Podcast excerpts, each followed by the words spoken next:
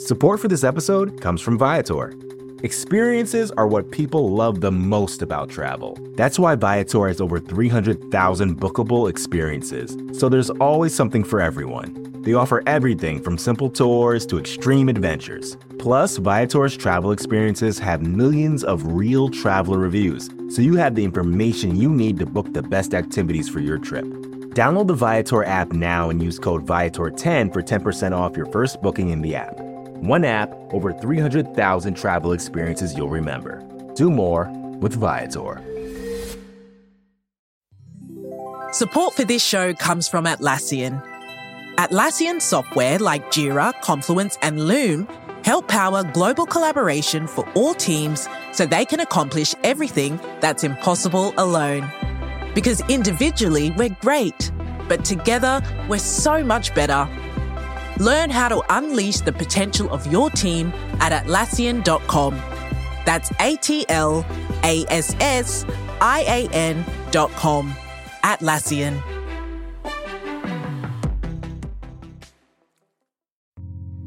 You're listening to the Vox Media Podcast Network.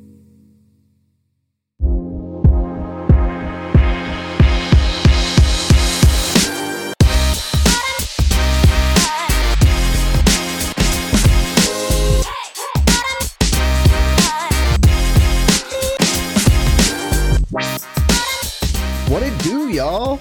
My name is Jed Meshew. I am a writer for MMAfighting.com, the greatest website in the entire world. And we are back with another episode of Damn, They Were Good.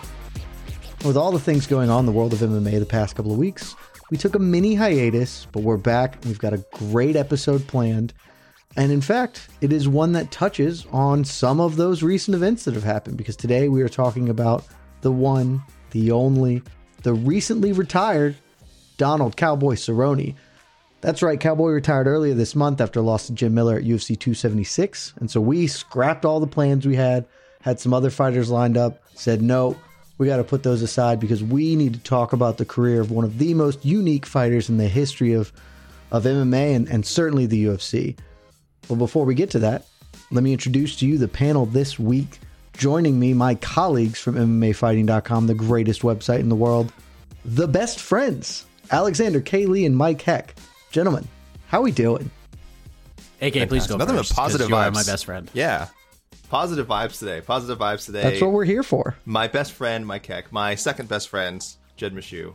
Uh, just narrowly behind. There is a list. There is a tier.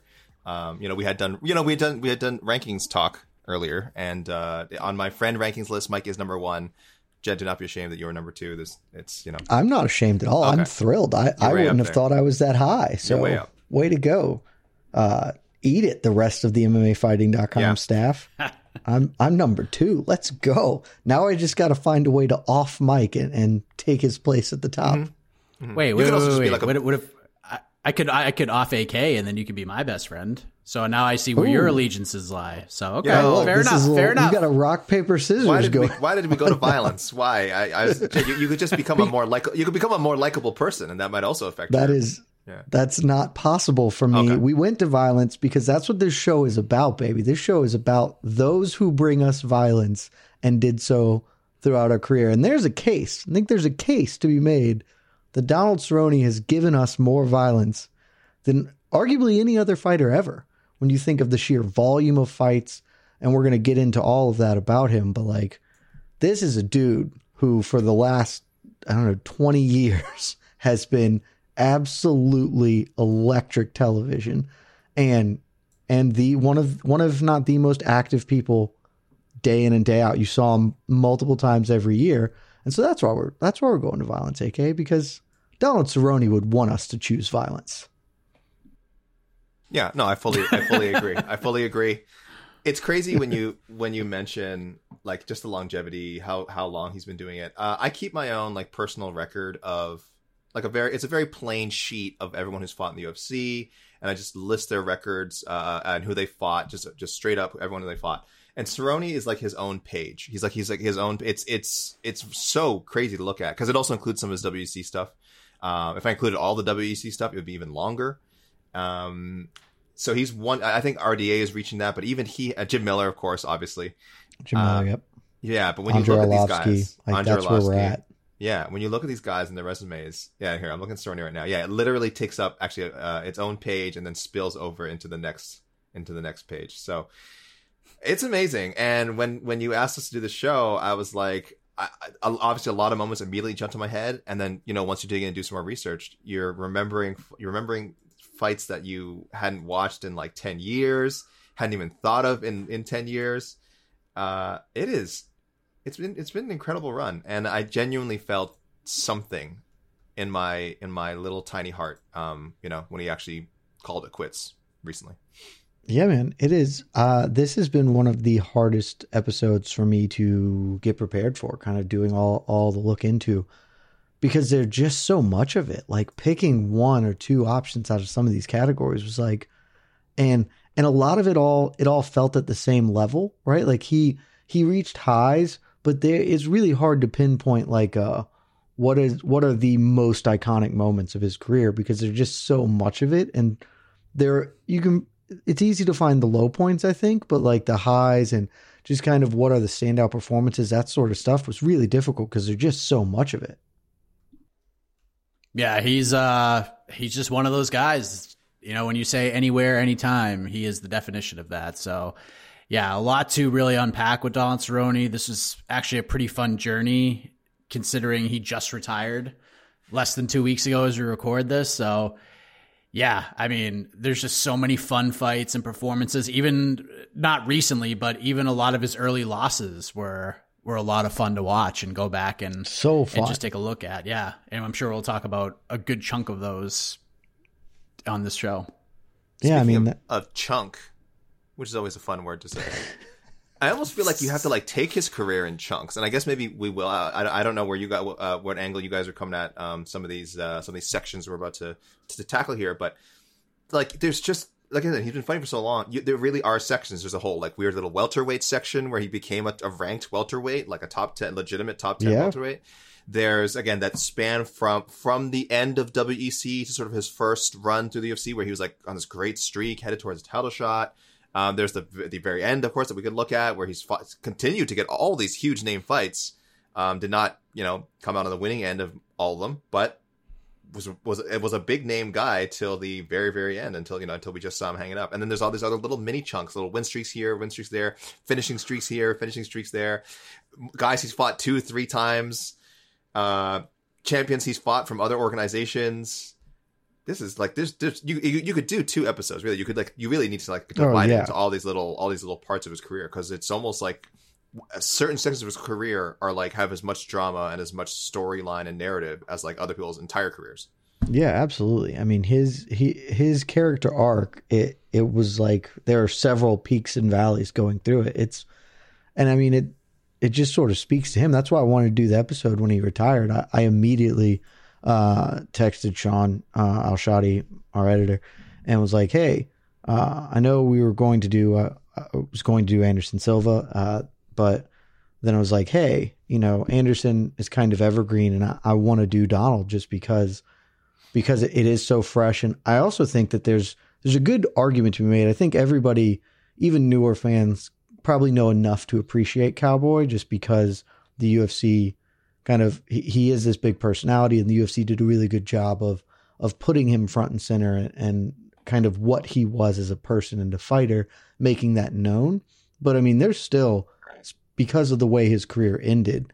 You know, I think there's still a probably some fans out there who maybe just didn't under don't fully understand like what Cowboy meant as a fighter because he hasn't won a fight in three years or, or something like that. So if you came into the sport relatively recently, you're just looking at Cowboy as oh this guy who has all these records and and is cool, but it's not it, it's not Cowboy. You know, you're not attached to him. So it's like I want to do this while it's fresh in the mind, while people are here, so we can kind of talk about a a really really unique career because I I think there's there are not a lot of people who had a career like this. And, and I believe this is the first uh, damn subject that has not that has not won a uh, major title interim. That or correct. Yeah, because what Liddell, Bisping, Condit, Condit at least won Correct. interim interim welterweight title, right? Yeah, Andy was a WBC champion, so Yes, yeah, correct. this is this is the first non-champion uh, that is ever on Damn They Were Good, uh, and I think in a lot of ways it's pretty fitting given sort of the his career arc. You know. Yeah, agree. Yeah, and yeah, I, I, I don't know. I don't, I don't want to add any more addendums. I feel like uh, I don't know if we need to get start sinking into this. You know, digging our teeth in here.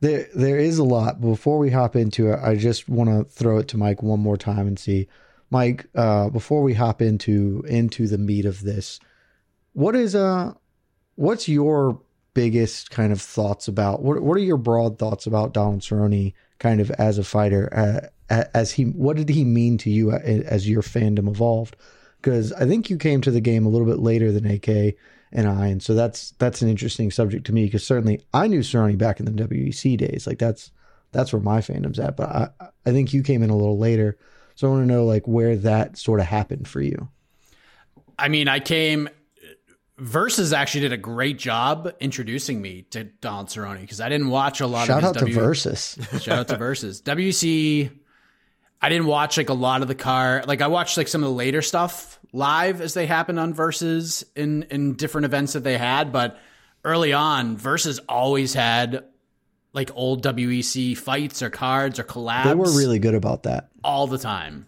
And there were two fighters I was introduced to that really stood out to me right off the bat. Carlos Condit was one, just because you looked at Carlos Condit, the goat, and you were just like, this guy's not that good. And then you watch him fight and you're like, holy smokes, this guy's a psychopath. Like the, the nickname matches the brand altogether.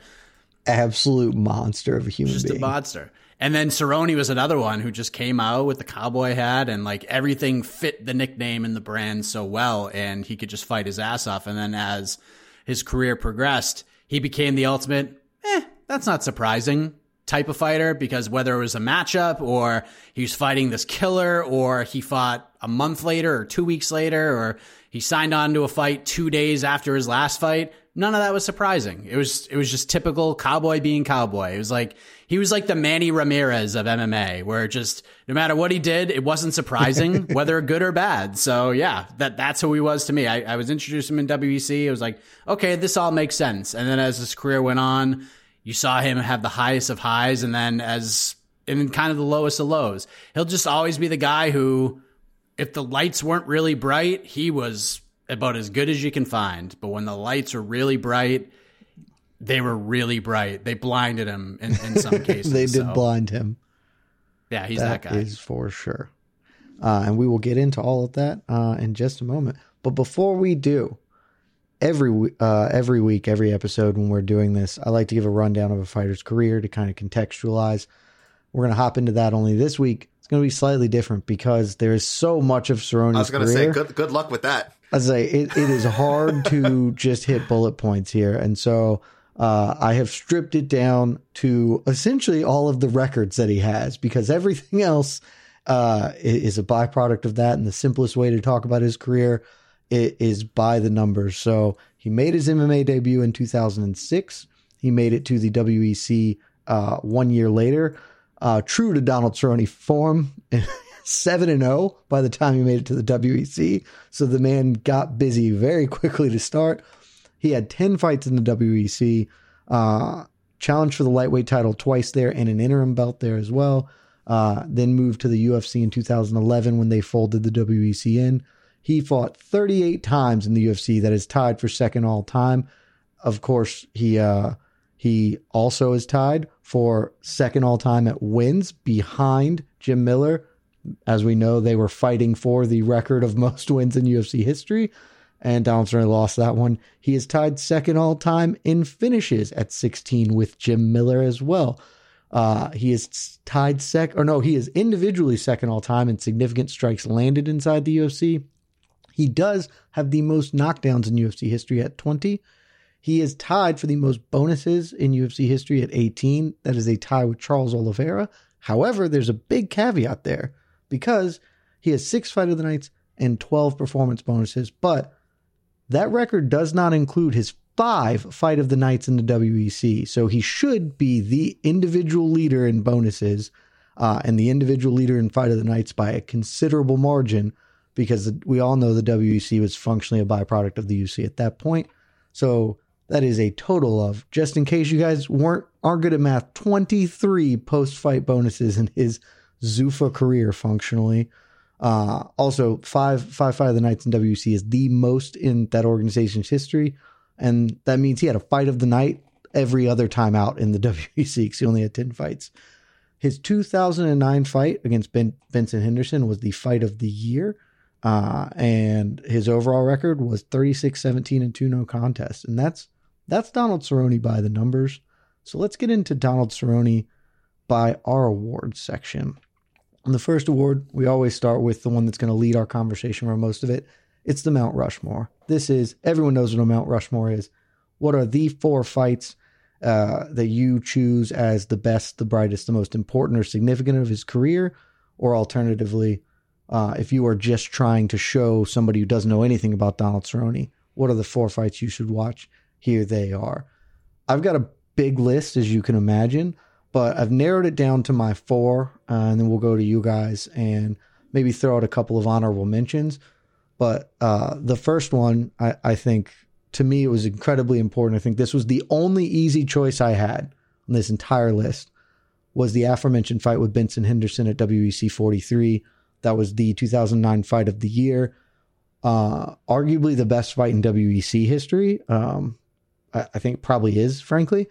Um, and it showcased every. He lost that fight. He, he did not defeat Benson Henderson that night. Uh, a, a recurring theme. He continually fell short for his title bids, but mixing the martial arts, constant back and forth action. Uh, one of the best fights you'll ever watch. And so that was the only easy choice for me. I'm assuming that is on both of your lists as well. Definitely mine. Yeah, Cerrone Henderson won for sure. Uh, yeah, it's exactly what you said. It was like it. It's funny. It was the first meeting between the two, but also from that fight, where you know, as their careers branched off from there, every fight that like you you could see kind of where you see so many traces of what they would eventually become and where their careers would go in that fight. Um, Henderson Bendo, classic Bendo form. If you'll if you're wondering why he's called Bendo, I don't know if he's done a lot of Bendo stuff in the last you know whatever three or four years. I can't remember. I'm, I his fights are all a blur now. But definitely back then there was a reason he was called Bendo. I mean, it was cool cannot submit that man. Could not submit that man. I swear Cerrone was going to rip his arm off his body, especially in the last something like 30 seconds of this fight. I mean, he just went after it. Uh, Frank Mir was on commentary, I think, and he's like, he thought that he was going to just dislocate his shoulder, just pop it, pop his arm right out. Dude, it was so deep. Like it was I, so deep. I still don't understand how it didn't happen. any I, any three of us were even come close to that situation. Oh, I'm that arm tapping, is gone. I'm tapping so quickly. That's an amputation for any of us. That's like yeah. a, that's a, a, the bone's gonna pop out, infection done. Um, you know, I'm a one arm man from now on um, yeah, it's just incredible. But also, yeah, like Cerrone's like resilience and like being able to battle because you know Henderson uh, was doing some really good work in the ground, doing some good ground and pound, really frustrating him early on, and it's it's it's kind of this fight where like why I get so frustrated when people, especially one particular you know very famous sports pundit, like question Cerrone's heart or say that they could tell like before a certain fight, oh he was quit. And don't get me wrong, I understand Cerrone has said these things himself. He said these things before his fights that he psychs himself out. He's spoken about things in retrospect, saying yes before big fights like the Conor McGregor fight. I just didn't feel like I was into it. So it's not a criticism without merit, but I, I, I just hate the overall idea that you know, and I hope people because he kind of ended on this big losing streak that people don't have this uh, impression of him that he was a like a quitter or mentally weak in any way, I, which I don't think he is, at least when it comes to fighting.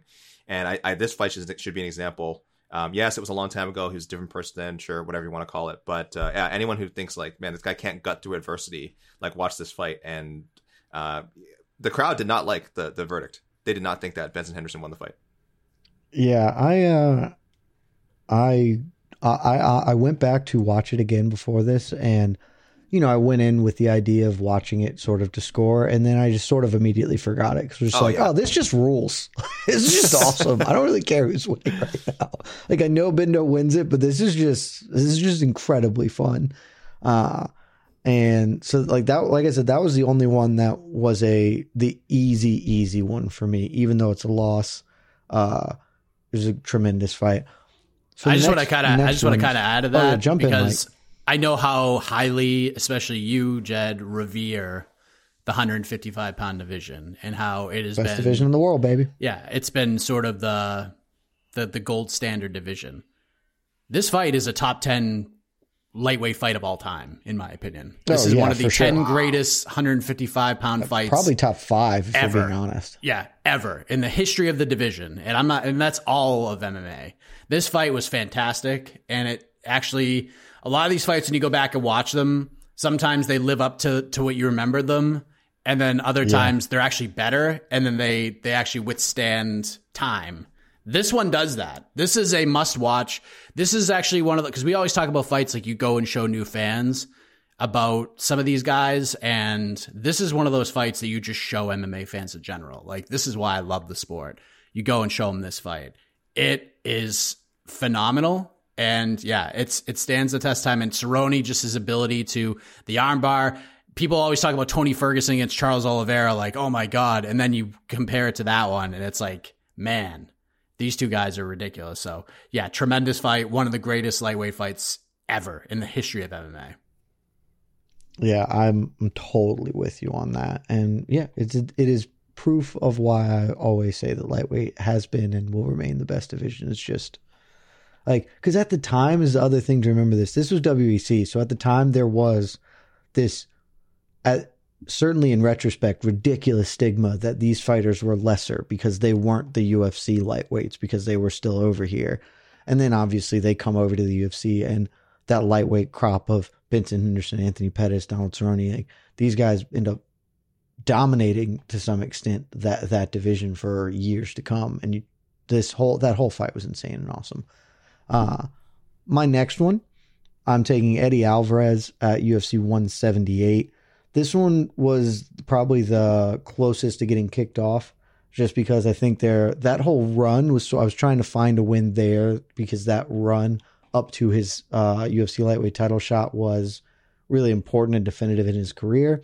And I think the Eddie one is the fi- it's the fight I chose, largely because Eddie Alvarez coming into the UFC off a ton of hype, Bellator champion, the Underground King, a dude many people thought was like could be the best lightweight in the world.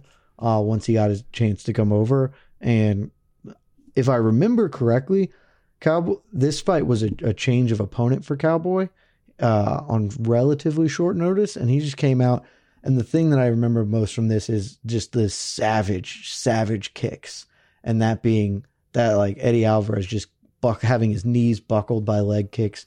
There's Donald Cerrone just going after him, uh, and so I, I'm this one is the one that I'd be the most willing to get rid of, but uh, it felt important. And then to round my list out, uh, Alex Oliveira incredibly important because he won the Battle of the Cowboys. We just had the Battle of the Rafaels. Donald Cerrone won the Battle of the Cowboys. So, uh, first round submission over uh, Alex Oliveira at a Fight Night event in 2016. Uh, and so, if you if you win the battle of your namesake, I'm putting you in for that specific reason, and then I'm rounding it out with the Anthony Hernandez win. That was a UFC on ESPN Plus One, UFC's first Alexander event. Hernandez, Yep. Uh, Alexander, what did I say? Anthony. Oh. Which wouldn't surprise me if they fought, because that's Cowboy Wouldn't- jumping up uh, yeah. a couple divisions. He would fight Anthony Hernandez. Totally correct. Uh, wouldn't shock me at all. But Alexander Hernandez, UFC on ESPN Plus One. Uh, this was Cerrone coming back to lightweight. Hernandez talked a mess of garbage at that pre-fight press conference, uh, just about how Cerrone was old. He's the new blood. He's coming in, and Cerrone took it to him. Performance of the night, fight of the night. Uh, shut up this young whippersnapper and made a triumphant return to lightweight. And for a moment, we got excited about like, oh, he's back at lightweight. Maybe he can put together one last run. Obviously, that didn't happen, but those are that's my four that I'm picking. Mike, wh- wh- you agree with me on the one? Where are you? What are your other three rounding out your Rushmore? I actually didn't have. I actually didn't have any of your other three, but that's, That's the thing about not a bad Cerrone. thing. You yeah. can have so many of them. Like mine are by no means definitive. I actually Benson Henderson's clearly number one. The Rob McCullough fight I put as number two because that was choice. such an important fight.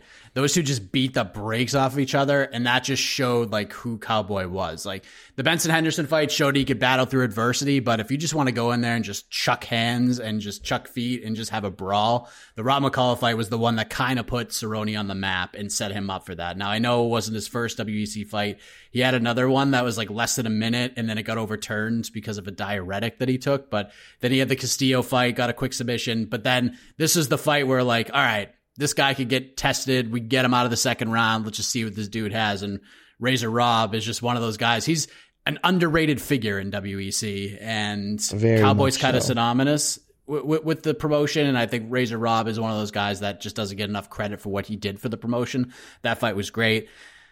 The Melvin Absolutely. Guillard, yeah, Whole- great. Uh, on that note, should just be mentioned when Cerrone retired, Razor Rob fight was the one he cited as his personal favorite fight that he ever had. So, you know, if the man himself is choosing it, you can't go wrong picking it.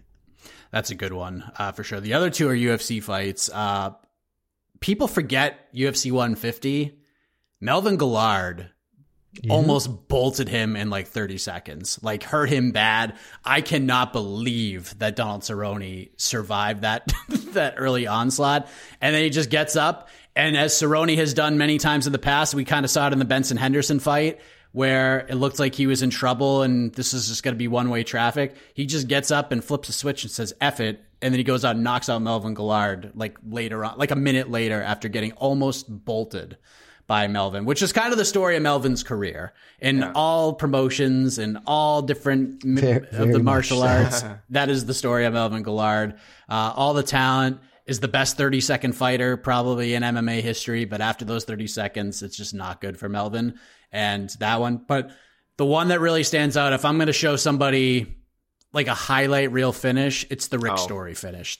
What a beautiful combination ending with the head kick at UFC 202.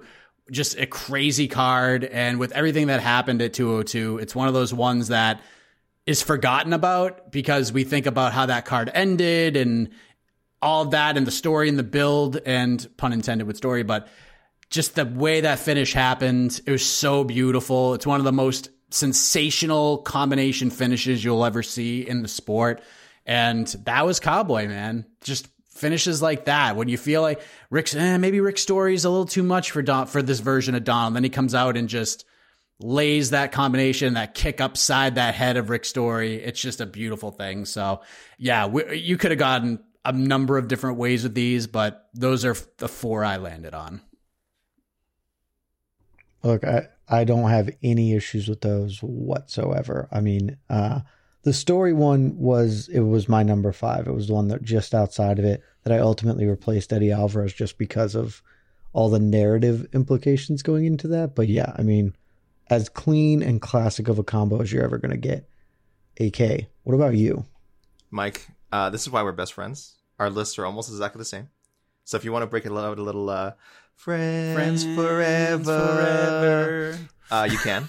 Wow, is that is that a Saved by the Bell reference? It is Saved It by sure the is. Bell reference. It is a feature so we have much. not not had the chance to implement much on onto the next one, but hopefully in the future we will have more picks the same. But this time our picks almost exactly the same. As Jed said, all of us, of course, the Benson Henderson fight have to have it on there. I had Guillard and a story. I'll mention my fourth pick in a second. I do want to talk about Guillard and story more because, uh, Mike, st- uh, let's talk about story first. Yeah, you mentioned like one of the best combinations you'll ever see. Um, the people who did like the sort of the Dragon Ball Z anime edit out there that's is classic. It looks so cool. Um, going into it, it's like you know Rick's story is like a grinder, and in the first round, it kind of looked like he might be able to do that. You know, he's a great wrestler, super strong guy, great athlete.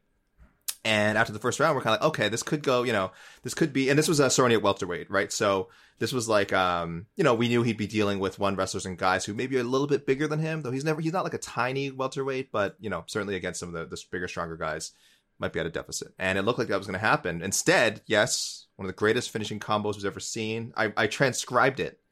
Uh, jab, right to the body. That doesn't do it justice. Uh, sorry, right to the body should be like all all caps, exclamation points, just kills him. Uh, and and and and as story reacts to that, a short left, right on the money, a head, and then that causes story to kind of duck away from him, right into a head kick.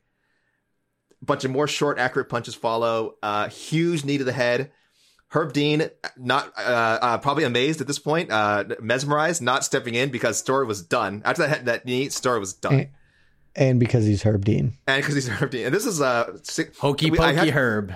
This was like si- almost six years ago, guys. We, and we're telling people like this, the, all the Herb Dean criticism is not recent. This has been going on for a long time. Anyway, Oh, not stepping long, in. Infinite. So Cerrone has to do a lot more punches and gets the finish. But it's one of those. It's one of those uh, combinations where like it's something you imagine they practice in in in you know training, right? It's like it's like oh, if, if you put this like I'm gonna put the pads here, here, and here, just hit hit those spots.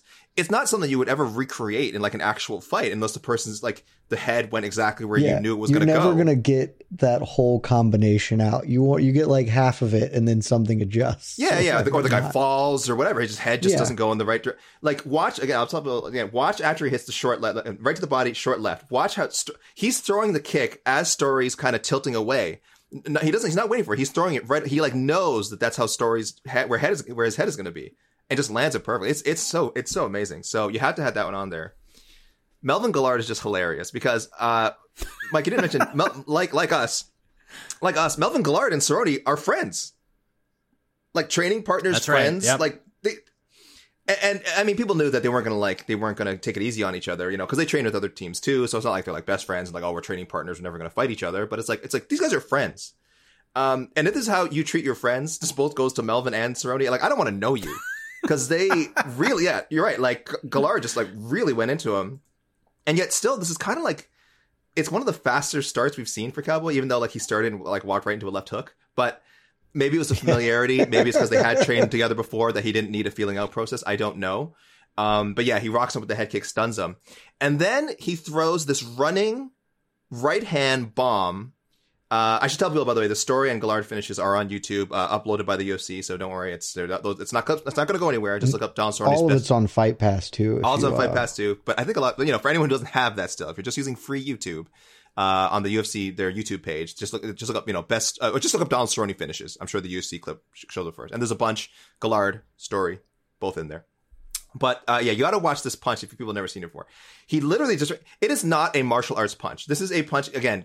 Talking about practice. This is something you would never practice. You would never practice throwing a punch like this. You would never be t- in a legitimate martial arts contest. You would not throw a punch like this and he lands it 100%. Lands it so clean.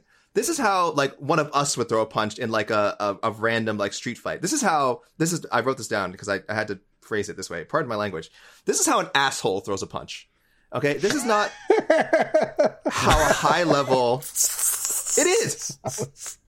I want people. This is to how. this now. That's how you throw a punch in a dream, like in your in your in a dream. Yeah. And you and you only land it in a dream. In no real situation would you be able to land a punch. He he just all all form, all technique out the window, runs forward and just whips a bomb.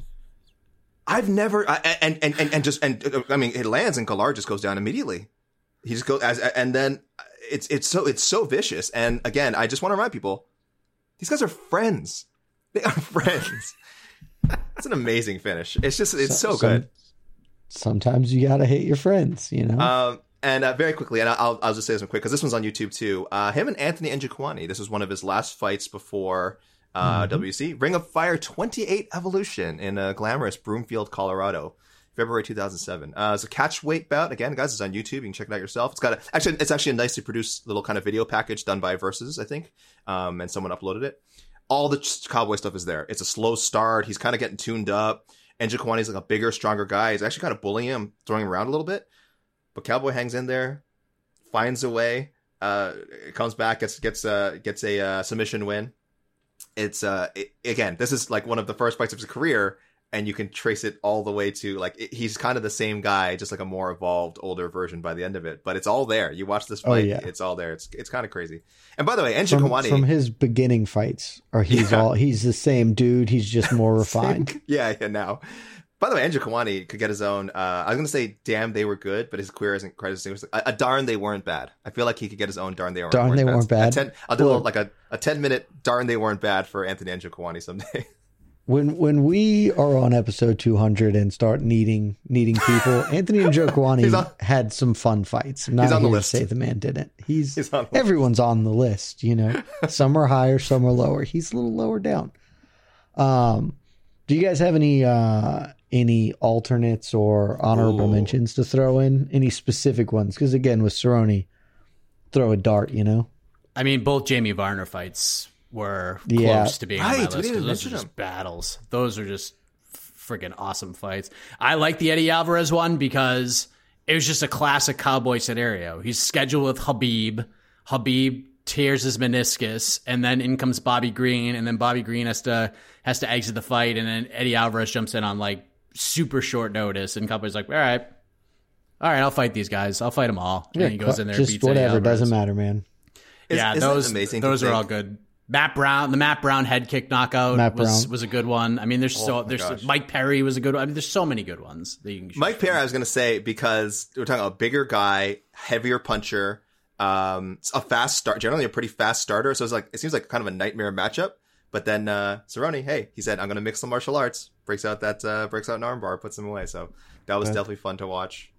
Classic, classic jujitsu from the man, just immediately. Jiu-jitsu. And the last submission win of his career. So, you know, was, significant because yeah. the man used to tap people all the time. He did. The Varner ones, uh, I mean, both of those were battles. Uh, both of them might, uh, both of them were Fire of the Nights in the WEC. The only reason I didn't include them is because if I included them, then I'm included. Then I'm just going to do a WEC list, which is kind of Right. AK's earlier point of like we could have just blocked multiple episodes out because Yeah. His his WEC career, I could spend two hours talking about Yeah. all those fights because they all were incredible. So I just picked the best one to be the representative on the Rushmore. But yeah, How- if you have if you got some time to kill, you want to go kill an hour of time, go watch Donald Cerrone fight Jamie Varner for what, forty minutes or whatever it is. You know what the you know what, what might be the most like end of career like cla- like when you say like oh that's classic cowboy the Tony Ferguson fight because he went in there and him and Ferguson beat the shit out of each other. And then he lost Yeah. it because he did something like literally his coach like don't blow your nose. Don't do it. Everyone's like don't blow your oh. nose. And he's like he's like I ain't listening to you. I'm gonna blow my nose. And then his whole face swelled up and the fight was stopped. And like his stock went up after that. They're just like oh this dude just doesn't take authority well at all. But then he lost and nobody cared. Like it was just classic Cerrone. But you're right though. Look at his next two fights: Gaethje, McGregor, Anthony Pettis uh, rematch. so you're right. He didn't lose anything from doing that. It's like yeah, he's still. You're right. I mean, the, he's still held in such high esteem. How, how crazy is it? Like Jamie Varner, you mentioned, like that the the Cerrone, the first Cerrone Henderson fight was like for the right to to fight Jamie Varner. Like they were chasing him, which is crazy because he's so like a ins- footnote now. But he was the guy so they were going insane. after. Yeah. Yeah, dude was the champ for for a hot minute there. Um, Uh, the one other fight I want to mention, Myles Jury was the uh, the ass kicking, the literal ass kicking, right? That oh that one, yeah, that's a The good one. and and Myles The- Jury was never the same after that. Like that, he was undefeated going in. I thought was going to beat Donald Cerrone. I was a big believer in Myles Jury. Was never the same. He lost that fight. I honestly think his confidence, just like I mean, you fight Charles Oliveira next, fine, whatever, you lose that, and then kind of just uneven until and then uneven results since. So that real, I, I honestly think like when someone does that to you, when a grown man does that to you in a fight, like you you, you can't. There's no going back. I mean, it's tough. It is a very tough thing to overcome. The other uh, other one I would like to mention, Adriano Martins, uh, Yeah. just because I think I think of all. Fun fact: I don't know if you guys know this. Donald Cerrone has as many head kick KOs as Mirko Cro Cop, um, which is a wild stat to think about, given like how we think of of Krokop. But I think his the actual cleanest one of them you know, the Rick Story, that head kick is in the middle of that combination. It's beautiful, but like the cleanest, pure, he kicks this dude and he drops. Adriano Martins, he does the thing where he like lands on the chin and neck and the foot wraps all the way around and it's just as crisp as can be. And Martin just drops face plants down. So like I had that one on because I think it might be his his most aesthetically pleasing highlight, even if it maybe isn't one that matters the most in the context of, Yeah. of things.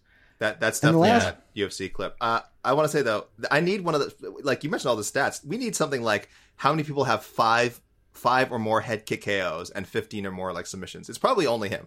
I imagine Oh, he's like it's a uh, list of one. Of that, that's got to be one. yeah, that's a list of one. Because head kick KOs, the five like Cro Cop him, maybe Holly Holm. Like Mhm. I'm trying to think off the top of my head, people who have that many, and Holly Holm hadn't been tapping people. So Yeah. like, yeah, that's The John That is Makdessi a one one of is one.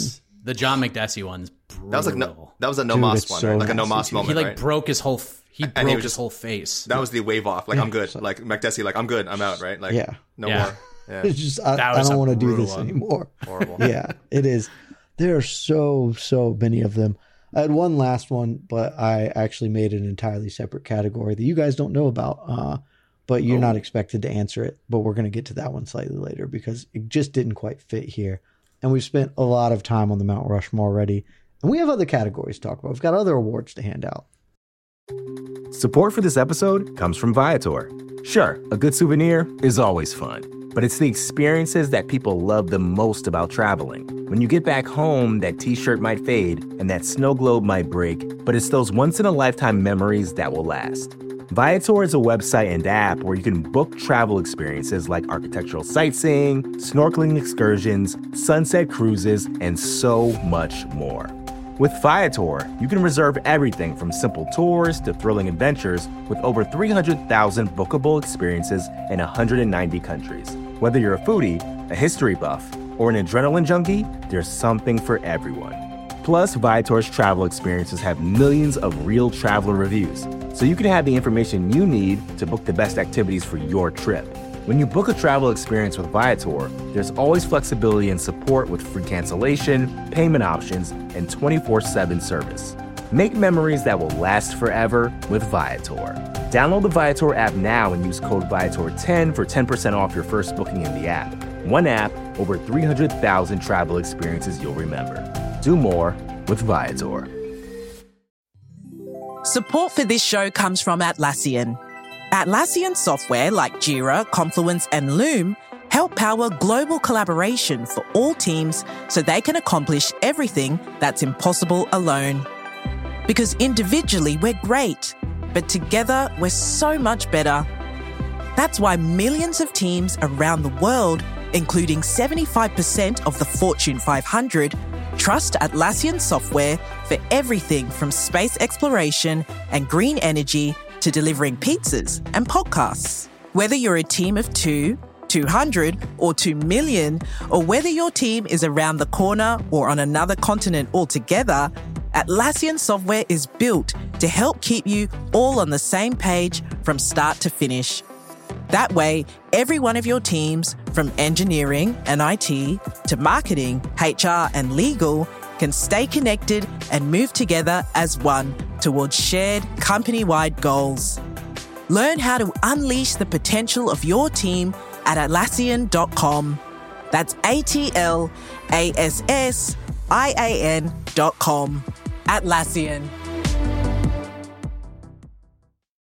We've wrapped it up uh, with our top four. There's no agreement, but I don't think we were ever going to have agreement outside of the Benson Henderson one. Uh, and that's okay. I'm okay with that. Our next category, the I am not impressed by your performance award. This named after the famous George St. Pierre quote, uh, where he told Matt Hughes, I'm not impressed by your performance. And it is we just spent we just spent 30 minutes talking about how great Cowboy was. Let let's do the opposite. Let's talk about when he as you put it, Mike, when the lights shine brightly and and he got blinded by them. So uh Mike, let's start with you because I, I know I think I know one of the things AK is going to talk about, and I want to table that for later. So, Mike, what what is kind of the career low lights for for Cowboy for you? Yeah, I mean, as many options as we had for the Mount Rushmore, I feel like we don't have as as many options, but I feel like the lows there's still a lot. The lows sort of equal the highs in a lot of ways, even though they were less frequent.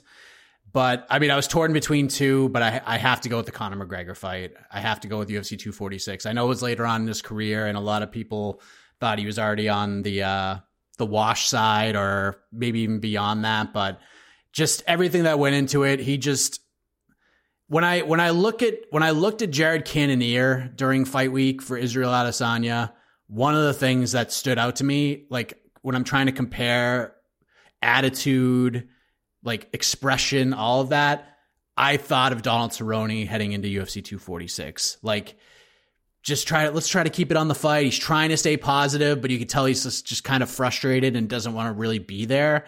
And I felt that way the whole week with Donald Cerrone, even though him and him and and I think McGregor knew that too, which is why McGregor was like, "Hey, let's go have beers and let's be best friends and let's have our So arms around each other at the McGregor's press ever been just like super friendly with the guy he was about to fight.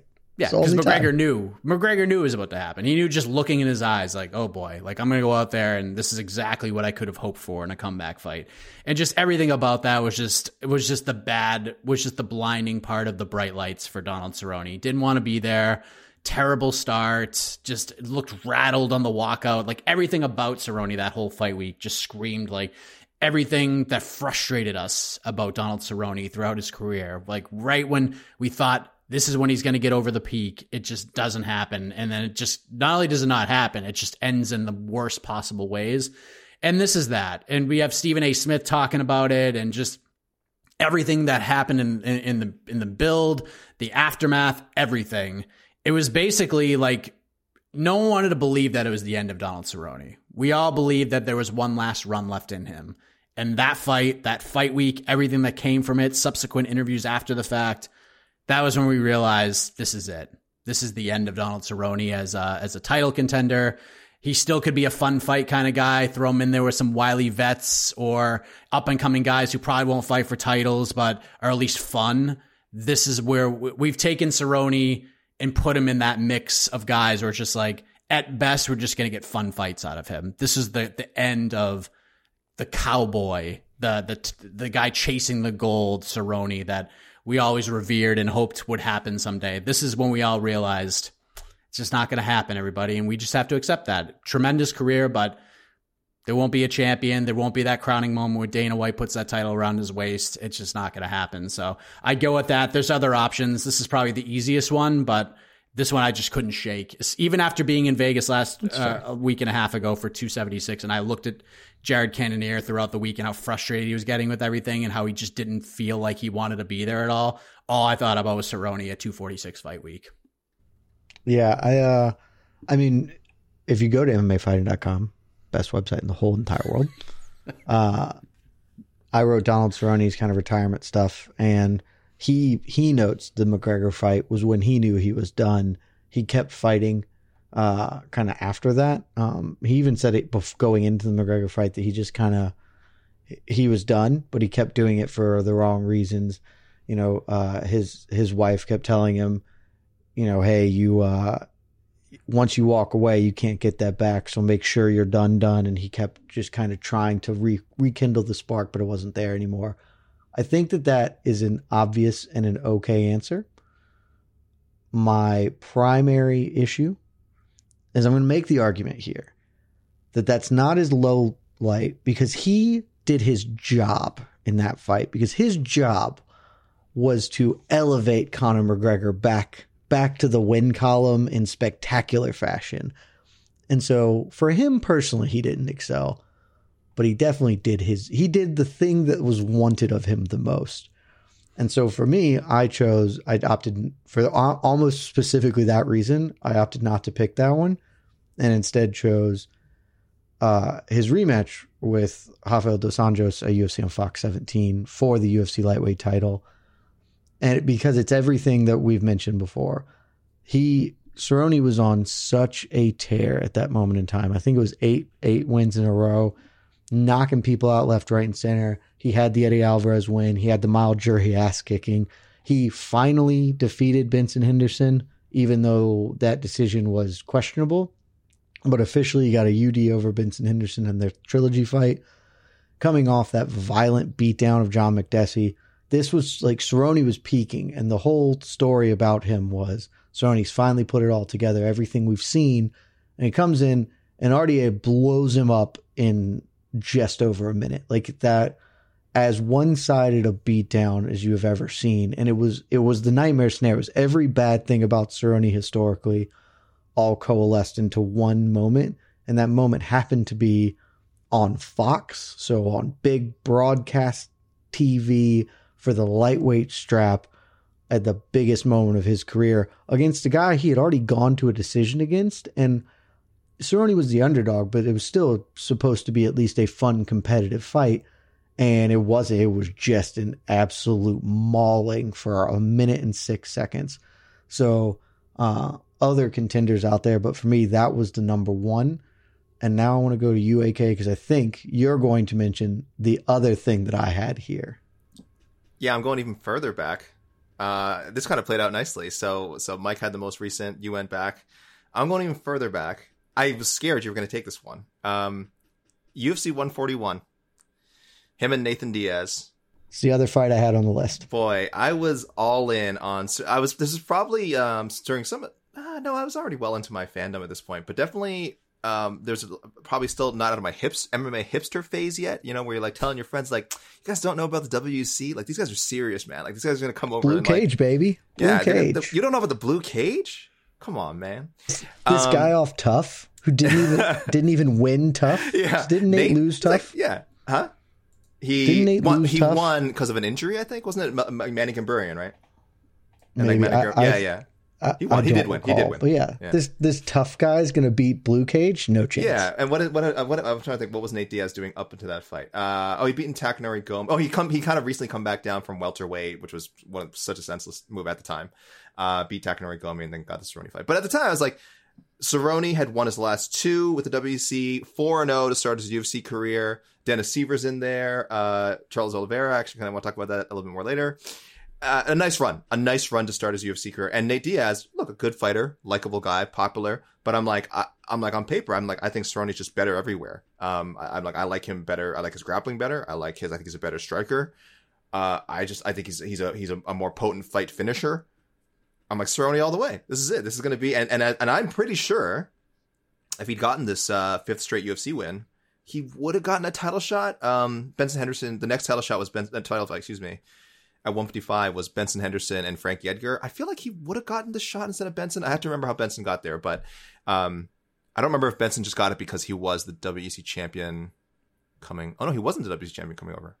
Anthony Pettis was. Anyway, my recollection, and I do not know that I, I won't say this absolutely, but Mm-hmm. my recollection was that Cerrone was probably getting a title fight with the win. Mhm. and it again, this was was this a co-main event? This is on pay per view. Maybe it wasn't a co-main. It was a co-main. Oh, It under a was. Bro- under a Brock Lesnar Under fight. Brock Lesnar, yeah, it was A big. lot of people watched big, this. Big, big moment. and he got like housed. Like it was a, a good like one fight. It was an exciting fight, but Diaz just beat his ass. I couldn't believe it just because I guess I was so uh, maybe I didn't. I was I didn't Arguably the best Diaz performance ever That's outside of the Rogan first was Conor screaming fight. after. Rogan's just screaming after. That's the best. That's the greatest. The greatest I've ever seen you, Nate. That's amazing. And I and I guess that's how it's gone down in a lot of people's minds too. And it's not wrong, like you say, it's not wrong. It, it is so complete. It is such a drubbing. I mean, Cerrone's not like going away and everything, but at no point, I think after the first round, you're like, he's not. Cerrone's not coming back. You're just like, he's not. He's completely all. getting outstruck. It was so. It was shocking. Snowball was already downhill. Yeah, it was shocking at the time how how easily uh, Nate handled him, even to this day. Because like, I still think if you run that one back, Cerrone could do better. I, I don't see it as this fight like, oh well, Nate Diaz clearly showed who he was, and Cerrone showed who he was. Like, I think Cerrone, that's a winnable fight for him still. But if you just saw that one time they fought, you would not believe that. You would not believe he has any chance against Nate Diaz.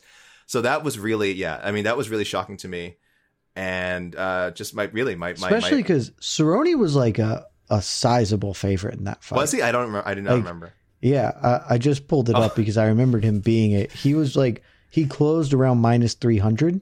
Like Okay. he was a Wow. because at at the time, like he this was Cerrone really in peak form, and it was supposed to be because th- this is always the fight. Whenever we do a damn, they were good on Nate Diaz. This will be a Mount Rushmore fight for him. This is always the fight I think of as his coming out party mm-hmm, because I mm-hmm. distinctly remember thinking Donald Cerrone can kick Nate in the legs. Nate doesn't really like that, and like Yep. that's and he's competent enough at boxing that Nate can't really do the Nate thing and just kick him a bunch and you know the grappling should be close to even and it was just uh Nate just put it on him just absolutely put it on him I don't want to throw anyone under under the bus here. I'm but I'm not, I'm not even gonna name the website. People can find the article themselves if they want to. This is uh this was written before. This is a pre-fight thing written uh, after they weighed in. The headline is Nate Diaz's taunting will come back to haunt him. Okay, that's the headline. Uh, it's it's kind of an it's kind of a recap of the weigh-ins, but also kind of like this opinion thing. Uh, and it ends with uh, the writer saying, "It may have been wise of Diaz to keep the taunting to a minimum. Cerrone will be holding nothing back during tonight's fight. Don't expect this one to go the distance, and don't expect Diaz to be left standing." So, I don't know how to say this person represent. that's about as wrong as wrong can be I'm not naming names. I'm not naming sites. People can find it themselves easily. But yeah, like I, I like I said, I, I was kind of the same way. I don't know if I was using the words that strongly. I definitely thought Cerrone was going to win, though.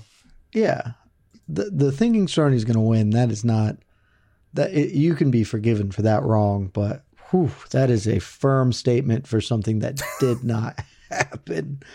Um, okay, the last thing I have for this category because Yes. figured this is the place to put it, and AK and Mike, we we can we don't have to spend too much time on it, but contextualizing careers means talking about the good and the bad. And while it's pretty easy to talk about the bad of somebody fighting, because I don't, that's just never a big deal to me when they lose because losses happen. Like those are those are explicable.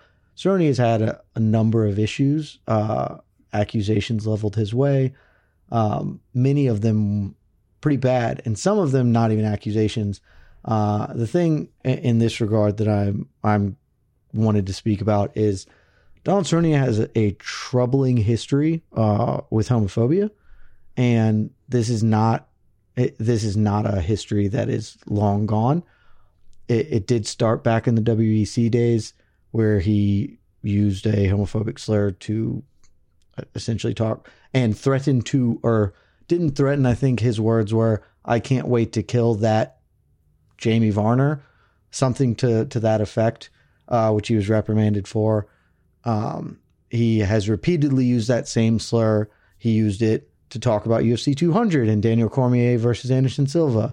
Um, he called Jason Ellis uh, uh, that same thing. He has made statements about trans people. And this isn't stuff that happened like in 06 and, and went away. This is stuff that happened then and co- sort of continued to happen periodically.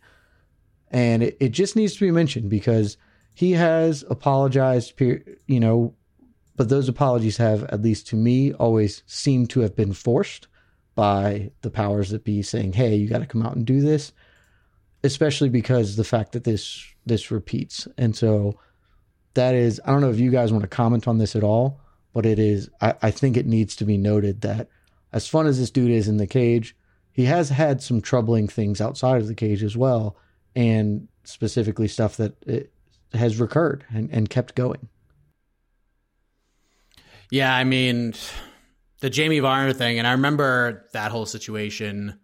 Just kind of going back and and doing research, and the apology that he came out was was basically about just the Threatening to kill him. to kill him, but he never mentioned the actual slur, um, which was kind of troubling. But yeah, there's there's just been a lot of that, and then you know with the COVID stuff on top of it, um, I mean he's not the only one, but yeah, it's all I'll say because you, I mean, you laid it out as as well as you could. I mean, you have if you're going to talk about the great moments of his career and some of the crazy fights he had and some of the huh, it's cowboy being cowboy stuff, you have to mention this stuff as well. And it's fair to do so. And like you said, this is not something we're going to spend an hour talking about. But if we go this whole show without mentioning it, we're not we're not doing it right. So Yeah, it does deserve to sure. be mentioned. Yeah, and and I I For hate sure. that, I hate that it- this is this is part of his persona. I hate that it's it cannot be separated from his persona.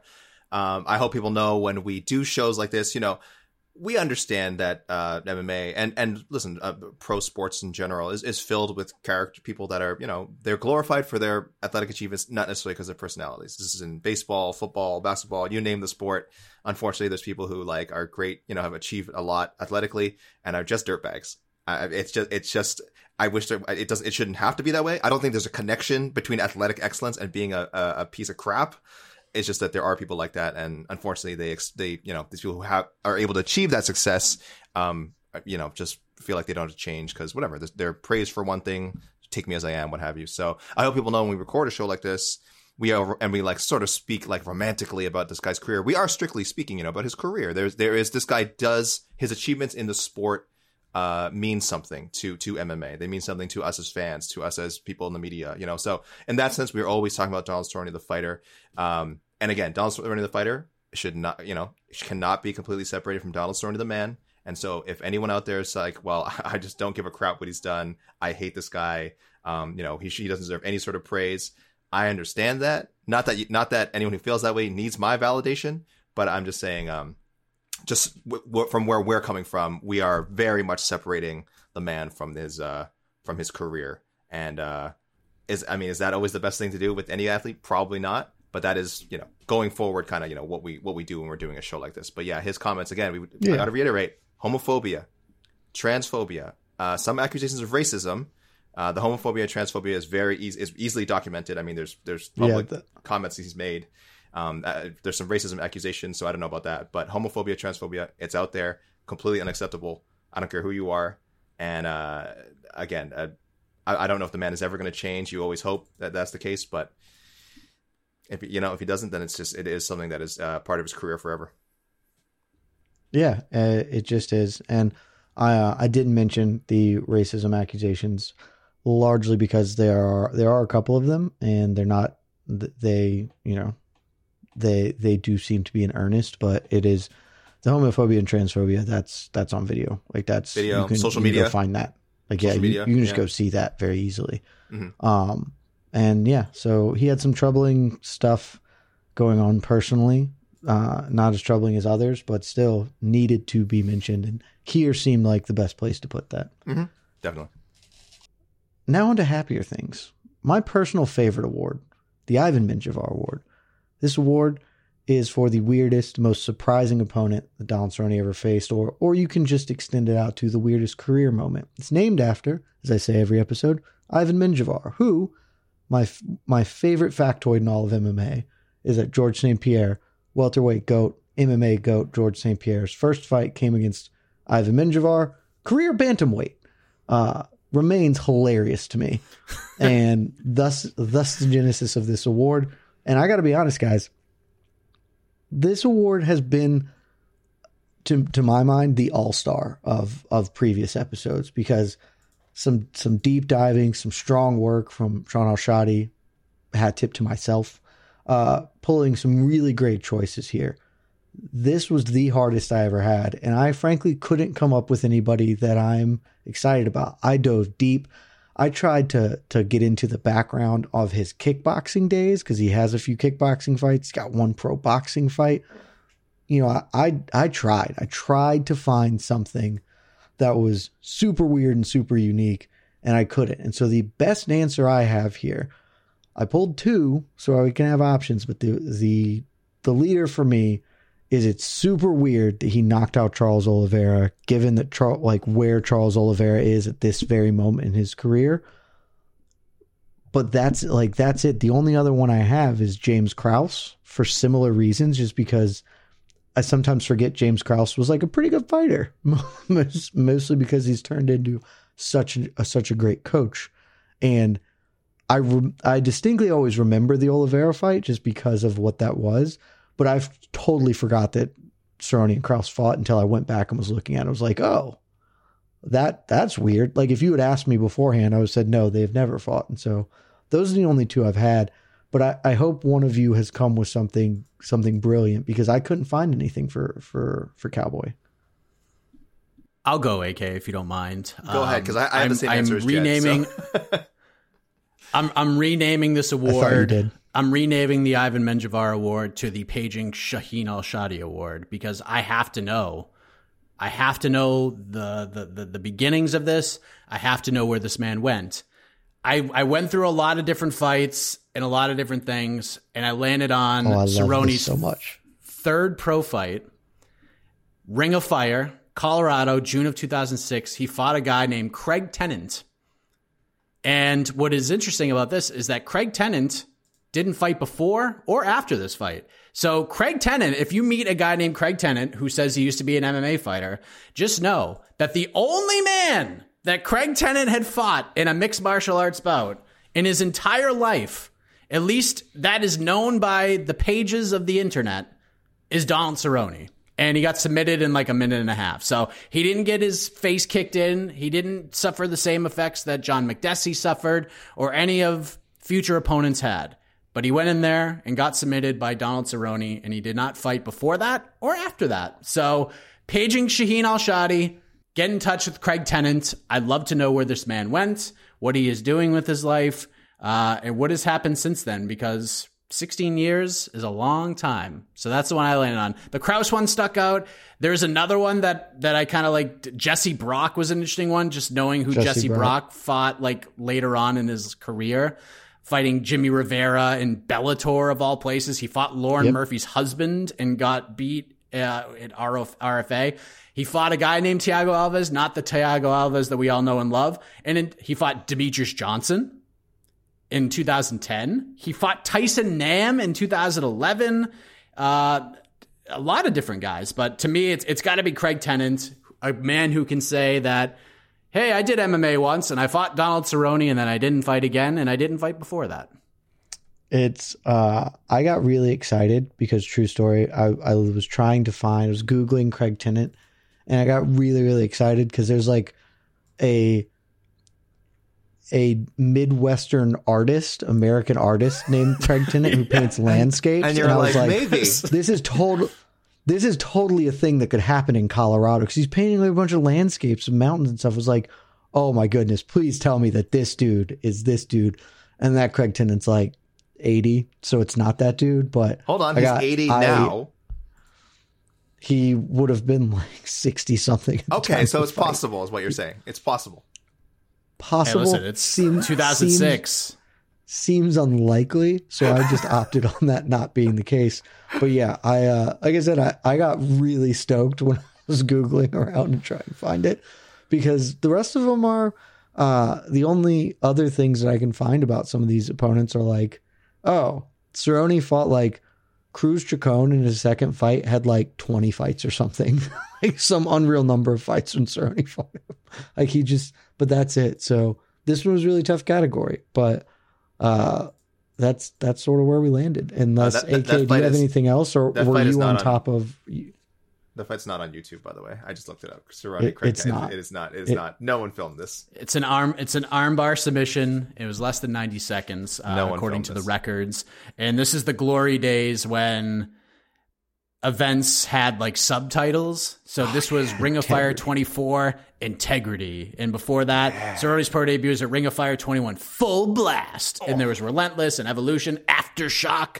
I mean, these are the days where Man, I, I mean, miss MMA those was really We fun. need to bring those back. That was At, at, that at was least fun. one championship. Bring them. I can't believe one championship dropped the the names. I am so. I, I just. I because I just did wrote something and it was like one championship, one fifty nine. I'm like, oh, that's. I feel fun to like that should be a preview show staple for the rest of time. Can- is that we can we all have to come up up with our our, own subtitle? Yes, I'm I think we I should do support that. it.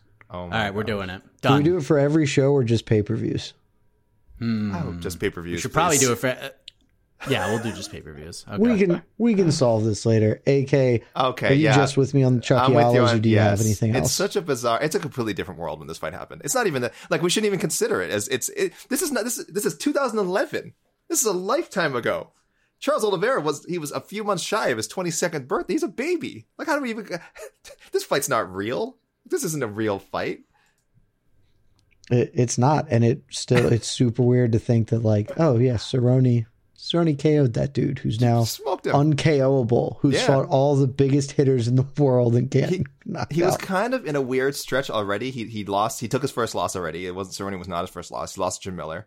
Then had the, the first fight of the epic Nik Lentz trilogy, which was a no contest, um, illegal knees, quote unquote, illegal knees. Should have been a win for um, Oliveira, and uh, and then Cerrone. So he went this three fight winless streak, and then dropped down to featherweight, which is a whole other adventure. So this Cerrone loss, like this is like a big loss. It sent him like in a weird direction. Um, he was already kind of going that direction. It just kind of confirmed it. Um, just trying to see what else. Oh, this happened on a UFC on Versus card. I just want to mention UFC on Versus again. I feel like we didn't mention enough on this show. And uh, yeah, and it's just a great finish. He just sh- left left hand to the body, just shreds him, just shreds him. There's just no coming back from it. And uh, again, y- you'd be hard pressed, I think, to convince anyone after that fight that this guy will one day not just be a UFC champion, but like a dominant force at 155 pounds. And this was, I mean, Oliver had a ton of Top hype behind him pound for pound fighter. right? And Oliver had a don't get me wrong, had a ton of hype behind him um, coming to the UFC. He looked great in his first couple of fights. Uh, but after like those losses to Jim Miller and Cerrone, I mean, we should have realized at the time that that's really just two grown men fighting like a guy who's still who is still a prospect. But at the moment, I mean, it would have, it would have been like, well, looks like another talented guy who just you know isn't going to make it to the top, and it took him a hell of a long time to get there. But uh, but he made it, and uh, yeah, it, it again. I, I say again, it looks like a fight from another planet. If you just put that clip on now, it's such a strange thing to watch. Yep. Very, very weird. All right, next category. Easiest category of the entire bunch for me. This was simplest thing I've I've ever had. The easiest time I've ever had in doing all this this show. The Fedor Sweater of Absolute Victory Award. It's award named after the iconic Fedor Sweater of Absolute Victory. It is what one piece of memorabilia, if you could have one from Donald Cerrone's entire career, what would it be? I think there's only one choice here. I think this is the most obvious, and it's it's the hat. It, it's the cowboy hat. Uh, but you know, if you guys want to make a statement or a case or something else, I'm willing to hear it.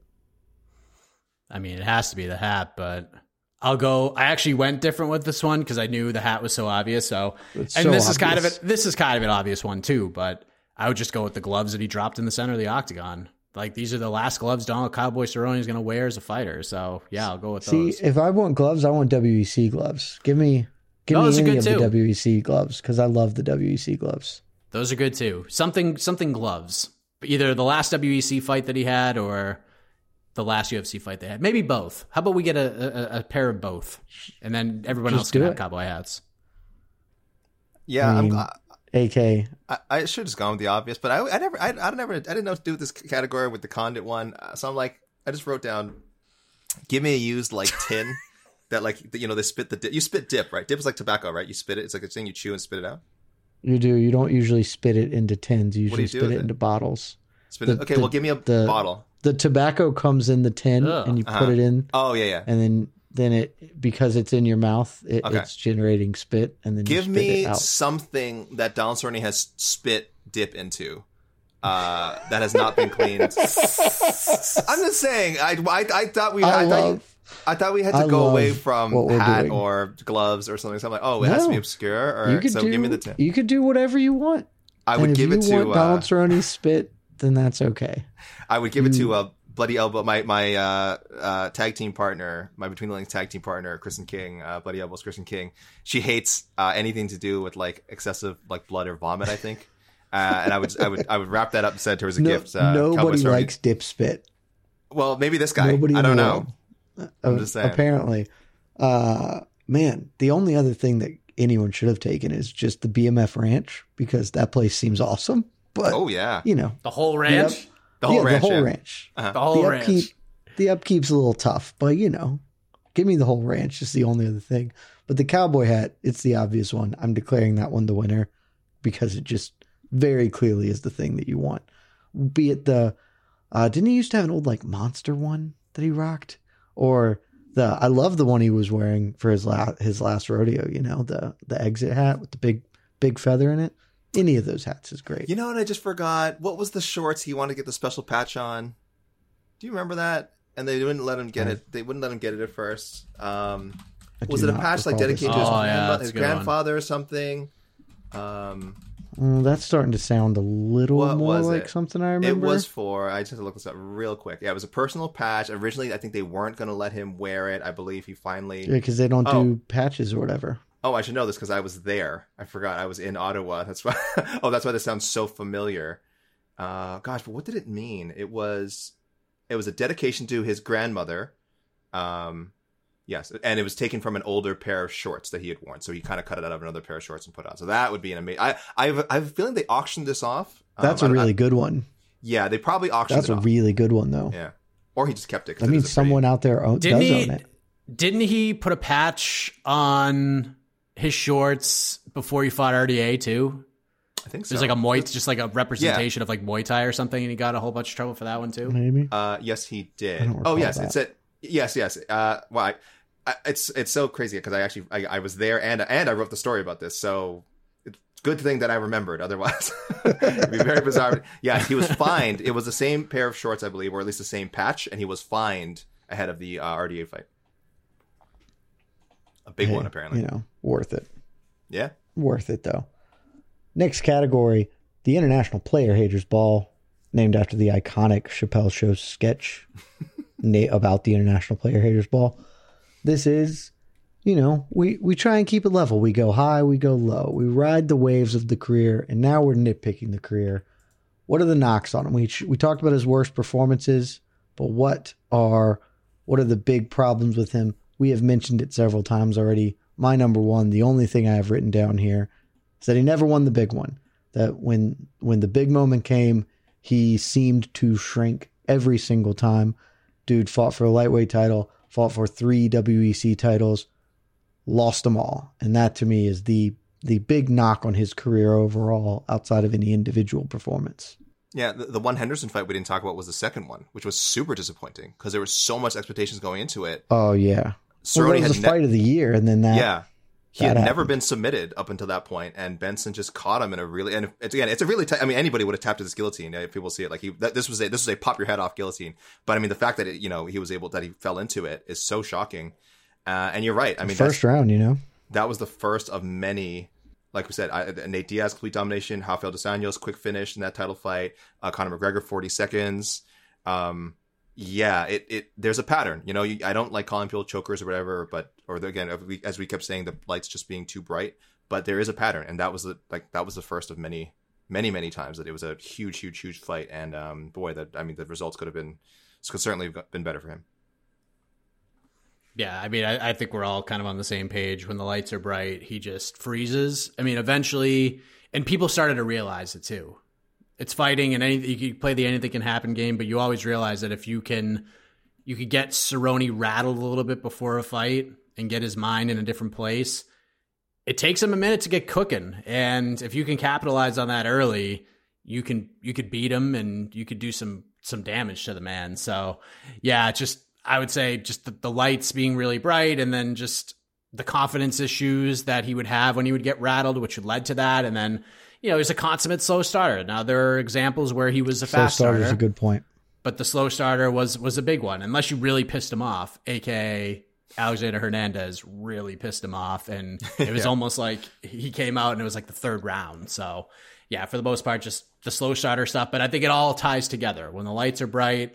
He has bad, he has serious confidence issues for a guy who, when he has a microphone in front of him, he seems very confident in himself. But man, there are certain fights where it just couldn't get going at all, and just it just it was like the anti cowboy in a lot of ways. But yeah, Is there is there any questioning the lifestyle? Like we all, he's fam- you know, he was very he was very famous for living from fight to fight, you know, check to check. He said he would say openly, "Yeah, man, whatever money I got off my lap before he before he finally built the uh, you know um, invested in the BMF ranch." Uh, there was that long stretch. Where he was like, "Yeah, man, you know, I get my I get my bonus, I get whatever, I get the salary bonus, win bonus, whatever, and then I'm blowing that on some whatever extreme sports adventure thing, and, and it's cool. Like, I mean, I, I I certainly don't wouldn't criticize it. I I think like that's how you know if you want to live your life that way, that's great. Uh, and he stayed busy enough and healthy enough that he could live that lifestyle. But I do wonder, what if it was like one less fight a year and like and more time in training, more time in you know rounding out his game? Because as we Oh. said, because as we said, if you go from like any of his early fights, again the earliest one I, I could find was the Njokuani one, to now, he's certainly more refined and better.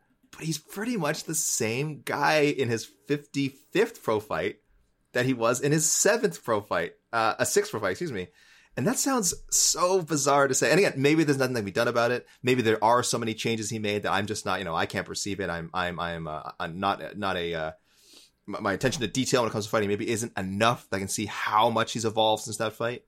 But part of me does wonder, what if one less fight a year, a little more time taking, you know, just being getting healthy, working on, you know, keeping himself, you know, working on his mental game. Well, it's, Maybe things gonna be different. Maybe they wouldn't have been. Maybe it would have been the same. it's funny you mention that because the very next category is is called the alternate universe, and it it's about what the biggest what if of a fighter's career is, and so that happens to also be the the big what if for me is is what if his lifestyle was more that of a professional fighter than Mhm. uh, that of of a cowboy Cerrone. And because I, I think it's a really fascinating question, and you touched on a lot of the topics. There was a big narrative, uh, especially in the lead up in the the aftermath of the RDA fight, that he fought too frequently. That his willingness to step up, that you you can't deliver time in and time out that much. You got to you need to be taking time to be specifically prepared for fights, etc.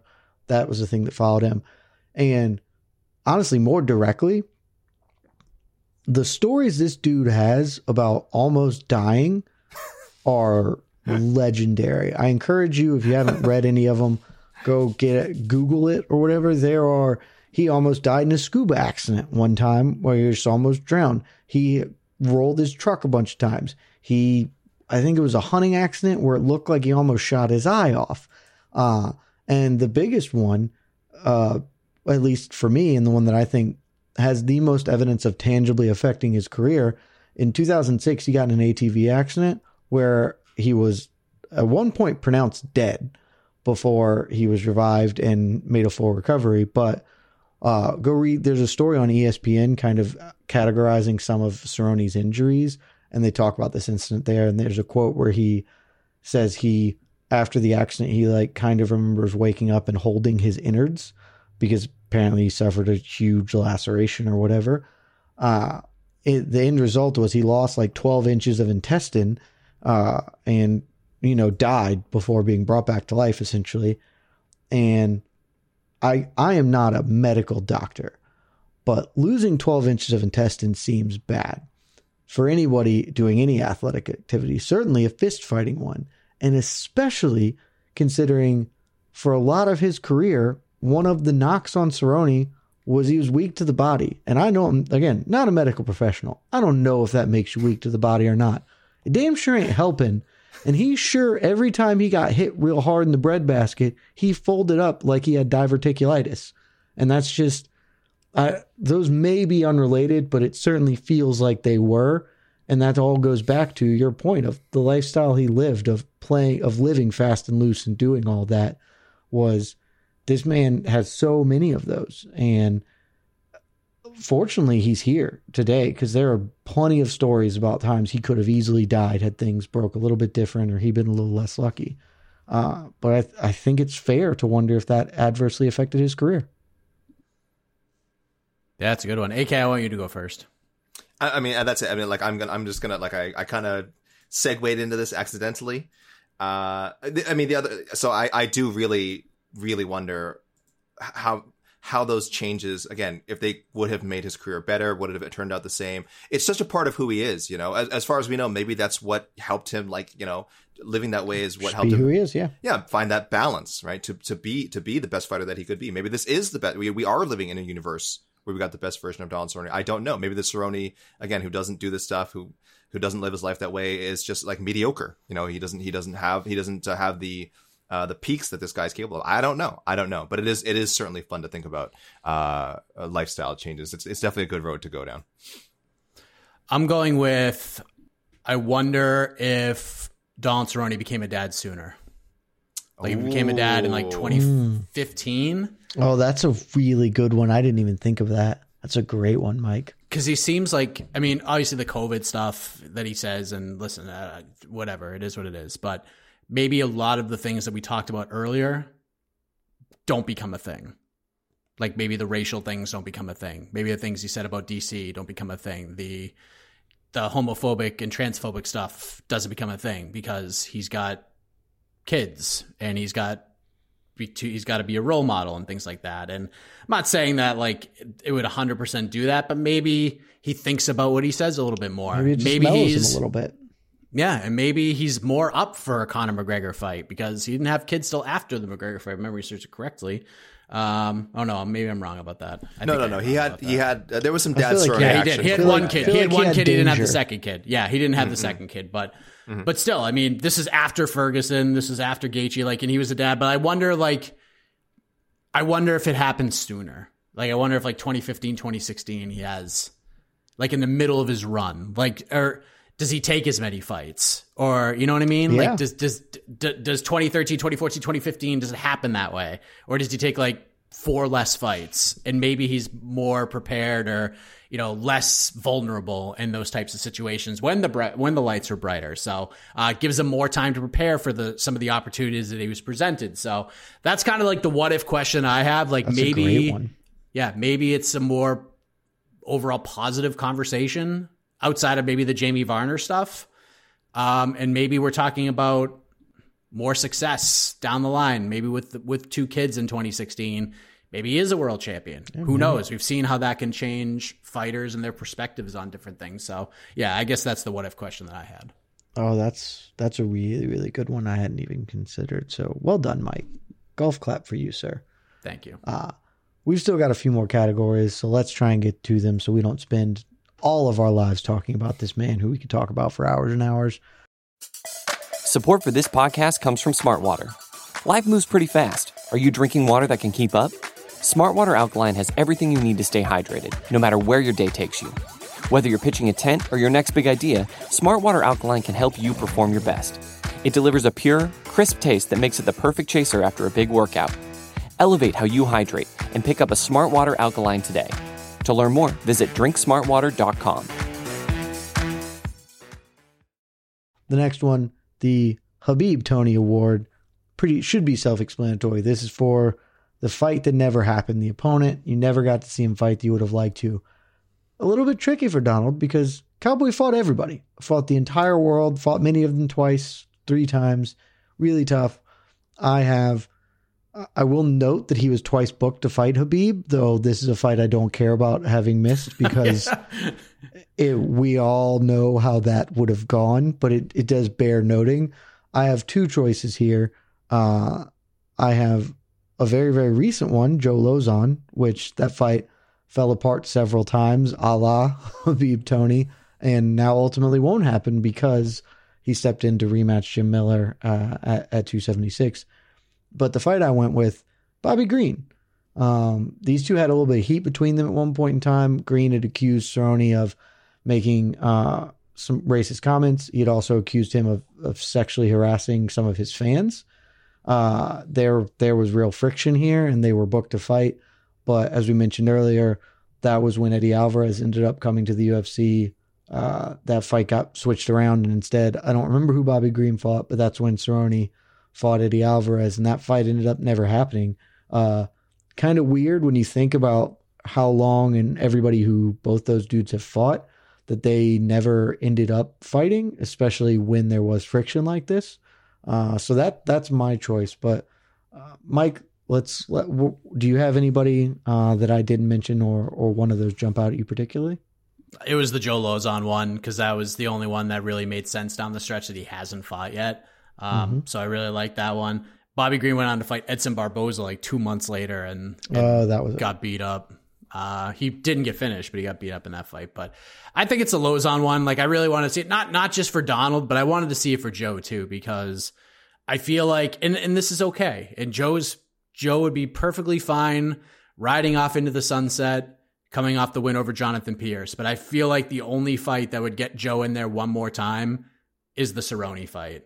Maybe Jim Miller, like if, if that fight is a possibility, he might come back for that one. But I just don't know if there's like outside of the UFC going back to Boston, I just don't know if Joe fights again. So, and he was ready to go. And the fact that the second fight got stopped, like the second fight didn't happen because Joe Lauzon injured himself putting socks on, is just such a weird way for that fight to never happen. So, I think that's the one that I'll go with because Cerrone has pretty much fought everybody. And the only other name that stuck out to me was Khabib. And in 2014, 2015, 2016, that'd probably be the correct answer. But knowing what we know now, that can't even be in the top 5,000 Don't this even point. care about seeing that fight. Also, I will note the the Lauzon choice really fits the spirit of Khabib Tony. What with the sock pull out, Tony's Yeah, right. infamous pipe trip or whatever, really fits the name of this category. It, it packed it. All, it packed all that randomness into what, like the three month span somehow. Like Yeah, Yeah, Cerrone they ate, ta- Cerrone ate a bunch of bad tacos like before their Hey, other fight hey, or he said whatever. it- got, he said- got, hey, got- Mike got some you can't rumbles? that. Mike, Tacos can- and- he he tacos and absolved socks. Eh, no, he absolved the fish tacos of guilt. Hold on now. That's this is this is uh, slander to the fish taco industry or the fish taco. Tr- he said, "I do not blame the fish tacos." He took a stand and defended that fish taco truck he ate from. So please, guys, don't get us sued. Uh, Cerrone said he has nothing But- but, love for that truck.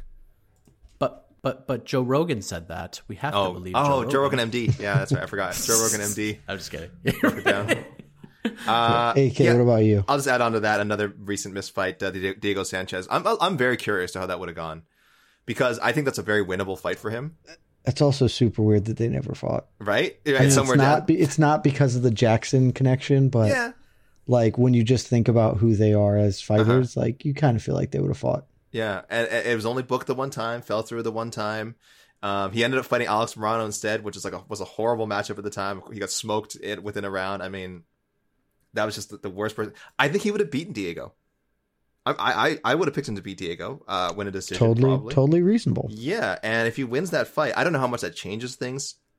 Maybe he still only takes one more fight after, um, and and and retires. But I do wonder if that one win that would at least kind of broken up this this winless streak that he ended on would have pushed him towards that sort of magic number of fifty combined um, WEC and UFC wins that he was talking about for the longest time. wasn't like promising he would do it, but every time he was asked like, "Oh, when are you retiring? When are you retiring?" He'd say like, "Oh, 50, You know, fifty sounds like a good number." WEC, UFC. So it didn't go that a way Great number. and I do wonder if one more win um, would have kind of kind of kind of gotten him there, but we'll never know. Totally could have. Just you know, he because he mentioned trying to fight to fall in love with it again, and maybe Yeah. a W, maybe a W gets him back on board. Mhm. Uh, and hey, we've done this. We're we're doing this show. There's also we should acknowledge total possibility that in a year or two, Cerrone's just like, man, I Oh, don't know, yeah. I want to fight, and comes back. Like, that's absolutely a thing that could happen. I, I think I'm is. assuming he I, sticks it out. I think he will come back and fight again. Well, we'll we'll do an addendum episode to this Okay. should that happen and, and it merit it. Uh, next category, the Sean Faris Award for the actor who should play them in a movie. This is named after Sean Faris, the actor who played Jake Tyler in the cinematic masterpiece, the greatest MMA film of all time, Never Back Down. I still haven't found a better name for this, so for the time being, and maybe forever, this will just stay this award. I have a great, I have, I think the best I've ever felt about this, my choice uh, for this. So I want to go last. So, Okay. AK, this is where you thrive. You're a movie guy. Oh, I Who struggle. should play Donald Cowboy Cerrone in Can a he? film? Can he not just play himself at this point? He's he's an actor. That was the first answer I Right? had. Yeah, because I went- he's, you know, Me because I'm not gonna lie. because he's going to be he's going to be an actor. So that's the And first one I had, I but I found, it. I got a better one. Yeah, and I get it. if you're doing a biopic, you want someone to play a younger Cerrone, sure. But listen, they got the CG, y- you know, youth youth making technology now. They could re- get all those wrinkles out. He could play himself. I mean, let's. I'm just. I think we. I feel like we've talked about his IMDb page on another podcast we did recently, and like. This, this this guy's got some sheriff. Jo- I'm just looking at roles he's played uh, uh, that are either movies that are coming out or have come out. Sheriff John McKinney, Sheriff Cole Pickering, Greg Rourke, Crack Shot Bob, uh, Jeb, just Jeb. Oh uh, no, that's his role in the that. in the uh, recent cinematic uh, masterpiece Terror on the Prairie. He's Jeb. Is it really? Oh, Uh, he did a short. so this- Jeb is my least favorite name in the entire world. I can understand why. I I suspect you can figure out why, but I hate that name more than anything. Uh, he there's a short film called Ashburn where he played Pebble. So I'm very curious what that means. And of course, uh, Spencer Confidential, which actually came out on Netflix, he was okay, he was credited as Big Boy, and uh, listed as Cowboy Cerrone in the credits. So that's kind of fun. Um, so I guess he would just Yeah. play himself. I'm sorry, I didn't have I didn't uh, put as much time into this as I could have. I think. That was that was the first one I came up with, but I decided not to go with it mainly because I don't think he's a very good actor. Uh, and then I thought of another one that I think is much much better. Mike, do you did you also go with Cowboy plays himself? That was my first choice. I went and ended up going in a different direction. I will say this is kind of a boring answer because out of all- th- as we talked about earlier, this was a lot of work. This is like a lot of time to dive into different things, and It you is. could get you could get into cowboy rabbit holes for hours, like a very long time. And then to me, I was like, oh shit, I like I forgot to pick one of these, but I dove in, and I feel like Jake Gyllenhaal could do a good job here. I feel like if you shave his head and you know give him the different looks and put a cowboy hat on him, it's not out of the realm of possibility that he looks like cowboy. You might have to do a little makeup, you know, some some cinematic stuff behind the scenes, but uh. I feel like Jake can do it justice. So I'll go with that. I can't wait to hear your answer, Jed, because I know you put a little bit more time into this than I did. I spent but a I feel lot like trying to find this one, and then I I, feel like found Jake it. can do it. I feel like Jake size wise can do it. I feel like he looks a little bit like Cerrone, and I feel like he could get the cowboy, uh, the juxtaposition, if you will, of of, of one cowboy, and, and and really dive deep into the man. Look, you, I'm never gonna say that Jake Gyllenhaal can't do it because that man is a is a genius. He can do anything. But neither of you have the correct answer. The correct answer is Mr. Ben Foster. Uh, if you Ooh, don't know who Ben Foster is, just off the top of your head, uh, I will I will tell you exactly how I view this. He is his he is the the crazy brother in Hell or High Water. Uh, and that is that's how he plays Donald Cerrone, just maybe maybe slightly less murderous, but Tanner and Hell or High Water, that's the Ben Foster right here. It is. When it came to me, I was like, oh, that's the dude. That's it. If you're making a Cowboy Cerrone biopic, that's the man I want taking the role. Oh, what's that movie he's in where he's just like, he's just a savage? Uh, Alpha Dog. I, mean, I would say Alpha he's a Dog. savage Oh, in a yeah. lot of movies like Lone Survivor, He also 310 does- to, he 310 also- to Yuma. He also does some martial arts in Alpha. I think it's him. I assume he's doing his own martial arts in that. He, there's one bizarre scene in Alpha Dog where I think it's the first scene he's in where he like karate kicks a guy, and I'm like, first of all, Alpha Dog's a terrible movie. Uh, Awful. Ben Foster is Really great. In, uh, some of the actors are actually really good in it. But Ben Foster is one of them. And yeah, the very first scene is in, he's doing like some martial arts in it. So now you got uh, is that Jed? Did you remember that? Is that one of the No, reasons- I didn't remember that he at could, all. He could, I think he could do some of his own like fighting because he all he of the showed some- things I think of from him are him just being like an absolute monster of a person. and I think when I think of Donald Cerrone and just like all of the stuff about him, it's like he's like a marginally well adjusted crazy person because this is like all the things he wants to do are this.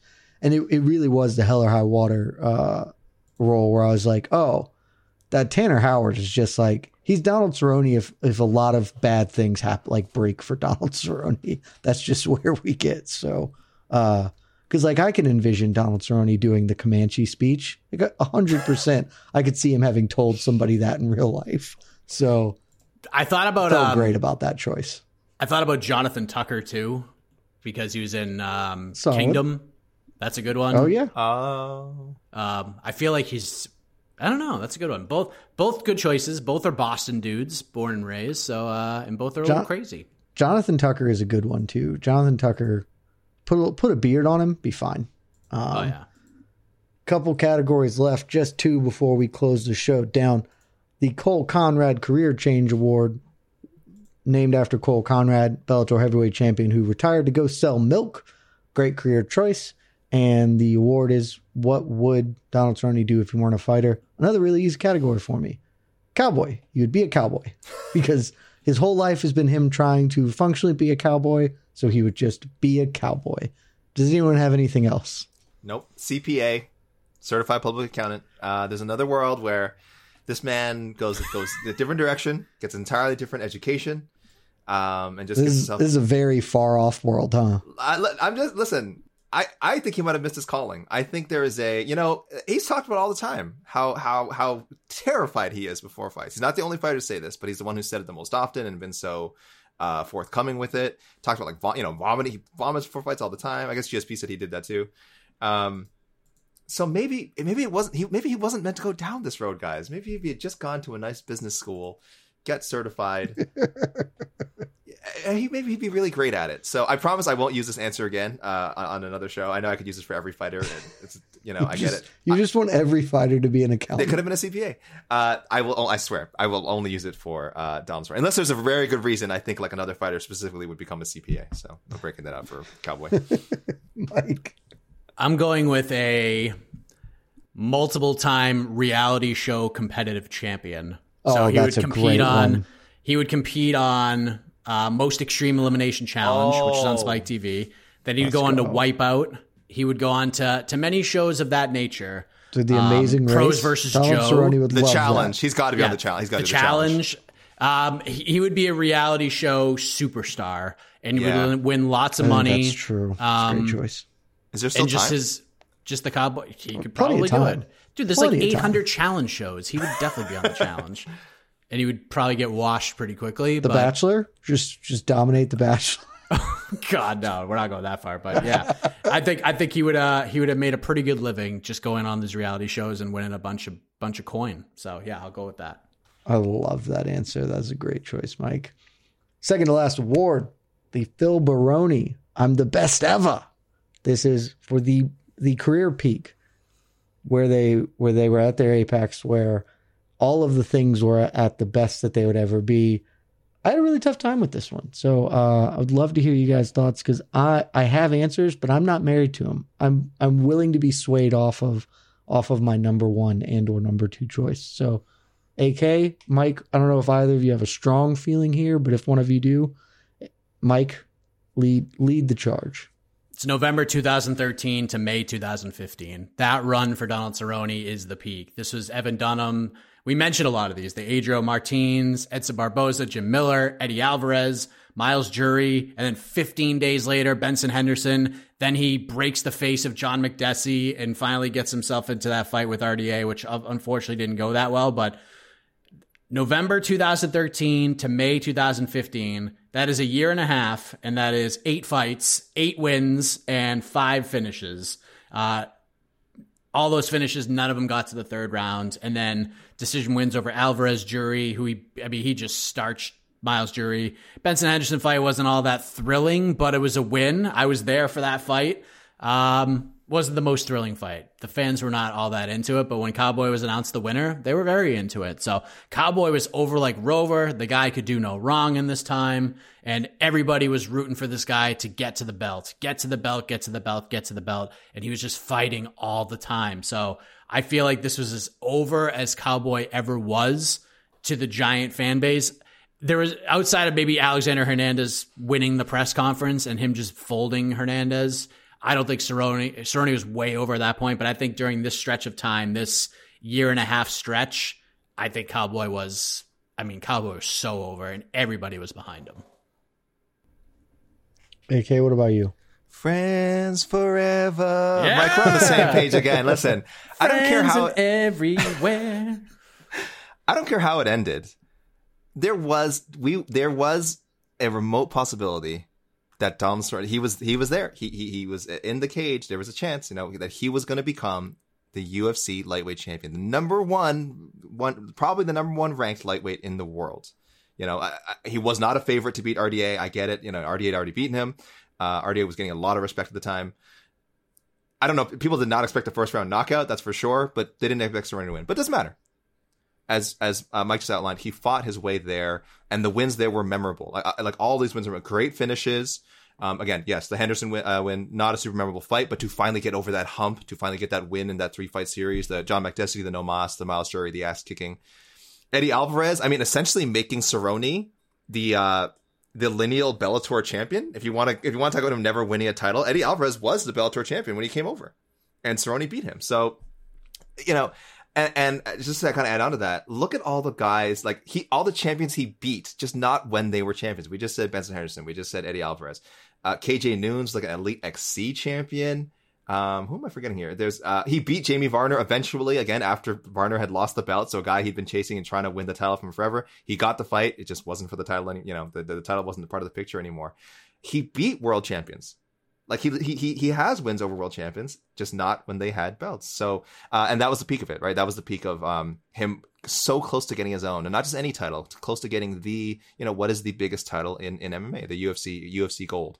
Uh, and it, it ended poorly, but boy, just that that window, you know, that window where we thought it would be possible.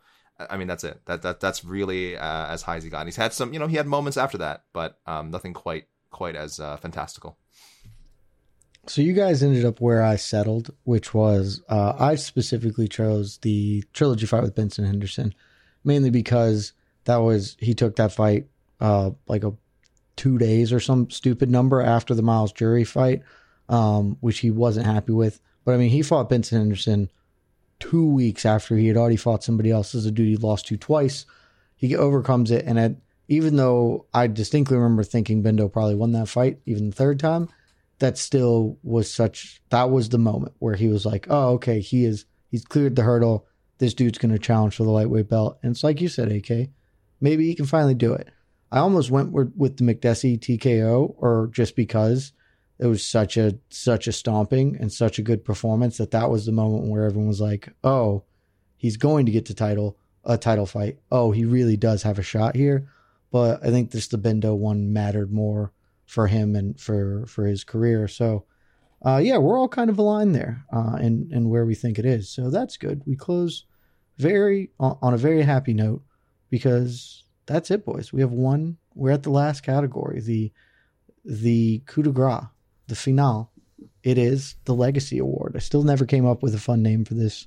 This is just what Donald Cerrone meant as a fighter, what he meant to the sport, what he means to you, where does he fit in the pantheon of MMA, or or what are the the moments, the signatures that stand out the most about his career? And uh, Mike, I will let you lead us off. Don Cerrone is the Buffalo Bills of mixed martial arts. He's gotten to the dance many times. Phenomenal start, by the yeah. way. A gotten plus. to the dance, gotten to the dance many times, and when the lights were the brightest, he just couldn't get over that hump. And there's nothing wrong with that. The Buffalo Bills have been a historic franchise. They've had some Hall of Fame players. They've had some great moments as a franchise. Donald Cerrone had great moments as a fighter, some great wins, some signature wins. We've talked about a lot of them. He's the guy. He's the guy that never says no. He'll fight anybody anytime, no matter how many days notice, doesn't matter. All those great things. But when the moment mattered, when the spotlight was on, he just couldn't get over that hump, whether it was in the cage or sometimes when he had a microphone in his face and he said things that he probably regrets. So, yeah, he's he's the Buffalo Bills. He's the Buffalo Bills of MMA and that's not to that's not an insult. That is just who he is. Buffalo Bills went to a lot of Super Bowls and they've had some great moments in their franchise, but just never won the big one. And Donald might be the most revered and most fascinating fighter to never win the big one. So, yeah, that's he's the Buffalo Bills of MMA. I love it. AK. Uh, I don't cover live events very often. Uh, the one of the last ones I was was UFC Ottawa. It'll probably be a long time before the UFC comes to Canada again because we have very strict uh, vaccination requirements. So I was in Ottawa for the fight with Al Iaquinta, and I hadn't been expecting to see Cowboy after the fight because I, I had picked Iaquinta to win, so I thought Iaquinta's the one we're gonna get backstage and get you know get the chat with Iaquinta. But uh, Cerrone won; it was a great performance, and um, he brought he was back there. He was with Danger, uh, his son. Uh, uh, before we didn't mention his uh, his son's name is Danger for anyone who doesn't. I'm sure everyone knows, but uh, no. That, that more sounded... importantly, actually, more importantly, his son is named Dawson. Oh, Dan- Danger is, his, is middle, his middle name. name. All right, all right. Anyway, I was going to call him Danger. So uh, no, they do call him Danger, but yes. I wanted it to be clear that Danger is literally his son's middle name. Don't don't keep saying it. That's why he did it, and he just wants us to have to say that every time. and I'm I'm um, obliged to say it but yeah, he did the, you know, th- this was uh, peak uh, Dad Cerrone era. You know, I think um, he was bringing him to all the events. He was old enough that he was bringing to all the events and really just talking about what an inspiration his son was for him. And it's such a humanizing moment. And again, listen, we talked we talked earlier about the more unsavory elements of uh, Donald Cerrone's character, and those should not be discounted. That, that is part of the man too. That is part of the man. It's very regrettable. I, I, I hate that that side of him exists. Um, like Mike said, hopefully he's a dad now and maybe he's learning some things. Um, we don't know but that's you know that's just us being optimistic and positive, right? But I will say in this moment, uh, it's it. I don't want to say everyone was crying. I'm probably that's not true, but they, it almost felt like there was a um, everyone got a little misty because um, he's definitely started crying. He started crying, talking about having his son there and his son being able to watch a fight and all that. And uh, it was an it was really an amazing moment and one of those things where it just reminds you like just the incredible stories, you know. And he's told so many of them, right? He's told so many of them. This is probably isn't even in the top ten. But um, for me, this was my sort of in person experience with uh, feeling the presence of, of the cowboy persona, as it were, uh, and with again a little more of a human side of it because uh, he had a little little Dawson danger there. So um, yeah, that will always stick out to me um, just kind of being being in that situation. And it, this was not again a very big card; so it was a very kind of a small, intimate setting um, where the scrum was happening, and uh, a larger than life figure for sure in in, in MMA. But uh, yeah, at that moment, just uh, just another guy, just which is what he always kind of wanted to present himself as, right? Just another guy getting into that cage, fighting for money, and being a dad, and uh, just trying to figure it out like the rest of us, you know. Yeah, man. For me, uh, there's not a moment. There's nothing it, because it, it's that's not who Donald is. It's not who Cowboy is. For me, the thing that I think about the kind of way I wanted to sum up his career is Donald Cowboy Cerrone is MMA. Like he is he is what we love about this sport. He is what draws people in. He he embodied the fight anybody, anywhere, anytime, any weight class this man never pulled out of fights. He pulled out of two fights in his entire career, and one of them was the Lauzon fight like a month ago or whatever. The other one, he had a, I think like blood poisoning or something against Robbie Lawler. Like that's this man signed on the signed the dotted line, did it all the time, fought on a week's notice, on three days' notice, didn't care. He just loved to scrap, and he came and he delivered performances. And he didn't always deliver wins, and sometimes he fought. He didn't deliver good good performances for himself. But man was never, almost never in a fight that you would consider boring.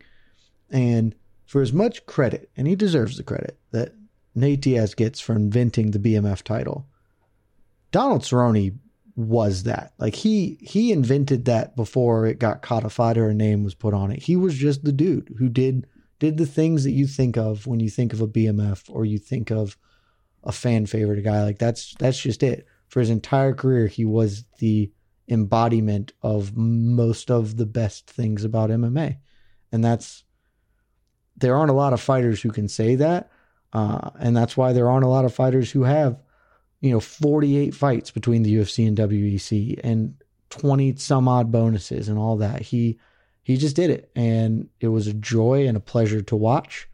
And if if he does come back, hopefully uh, it won't be sad because they do have a ten- tendency to do that. But for the time being, you can look back at his enormous career because has the most fights of anyone we've done on this show, uh, as you might imagine, and just say, "Damn, he was good."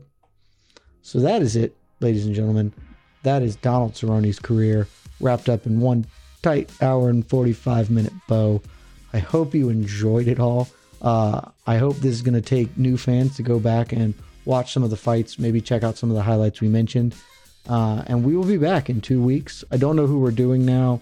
Maybe we'll go back to the Anderson Silva one we had planned, but some other things that might look a little more appetizing from a time standpoint. But I appreciate you all being here, and I really appreciate AK and Mike for joining me because when I ask people to come on the show, it is not a light ask because there's a lot that goes into this. You got to talk for a lot. You got to do research. It is it's a big endeavor, but it's one that I think is really important and that I love doing. And so, thank both of you, gentlemen. Thank you to MMAfighting.com, the greatest website in the world. And thank you if you've stuck along with us this whole time. Thank you for listening. I love you guys.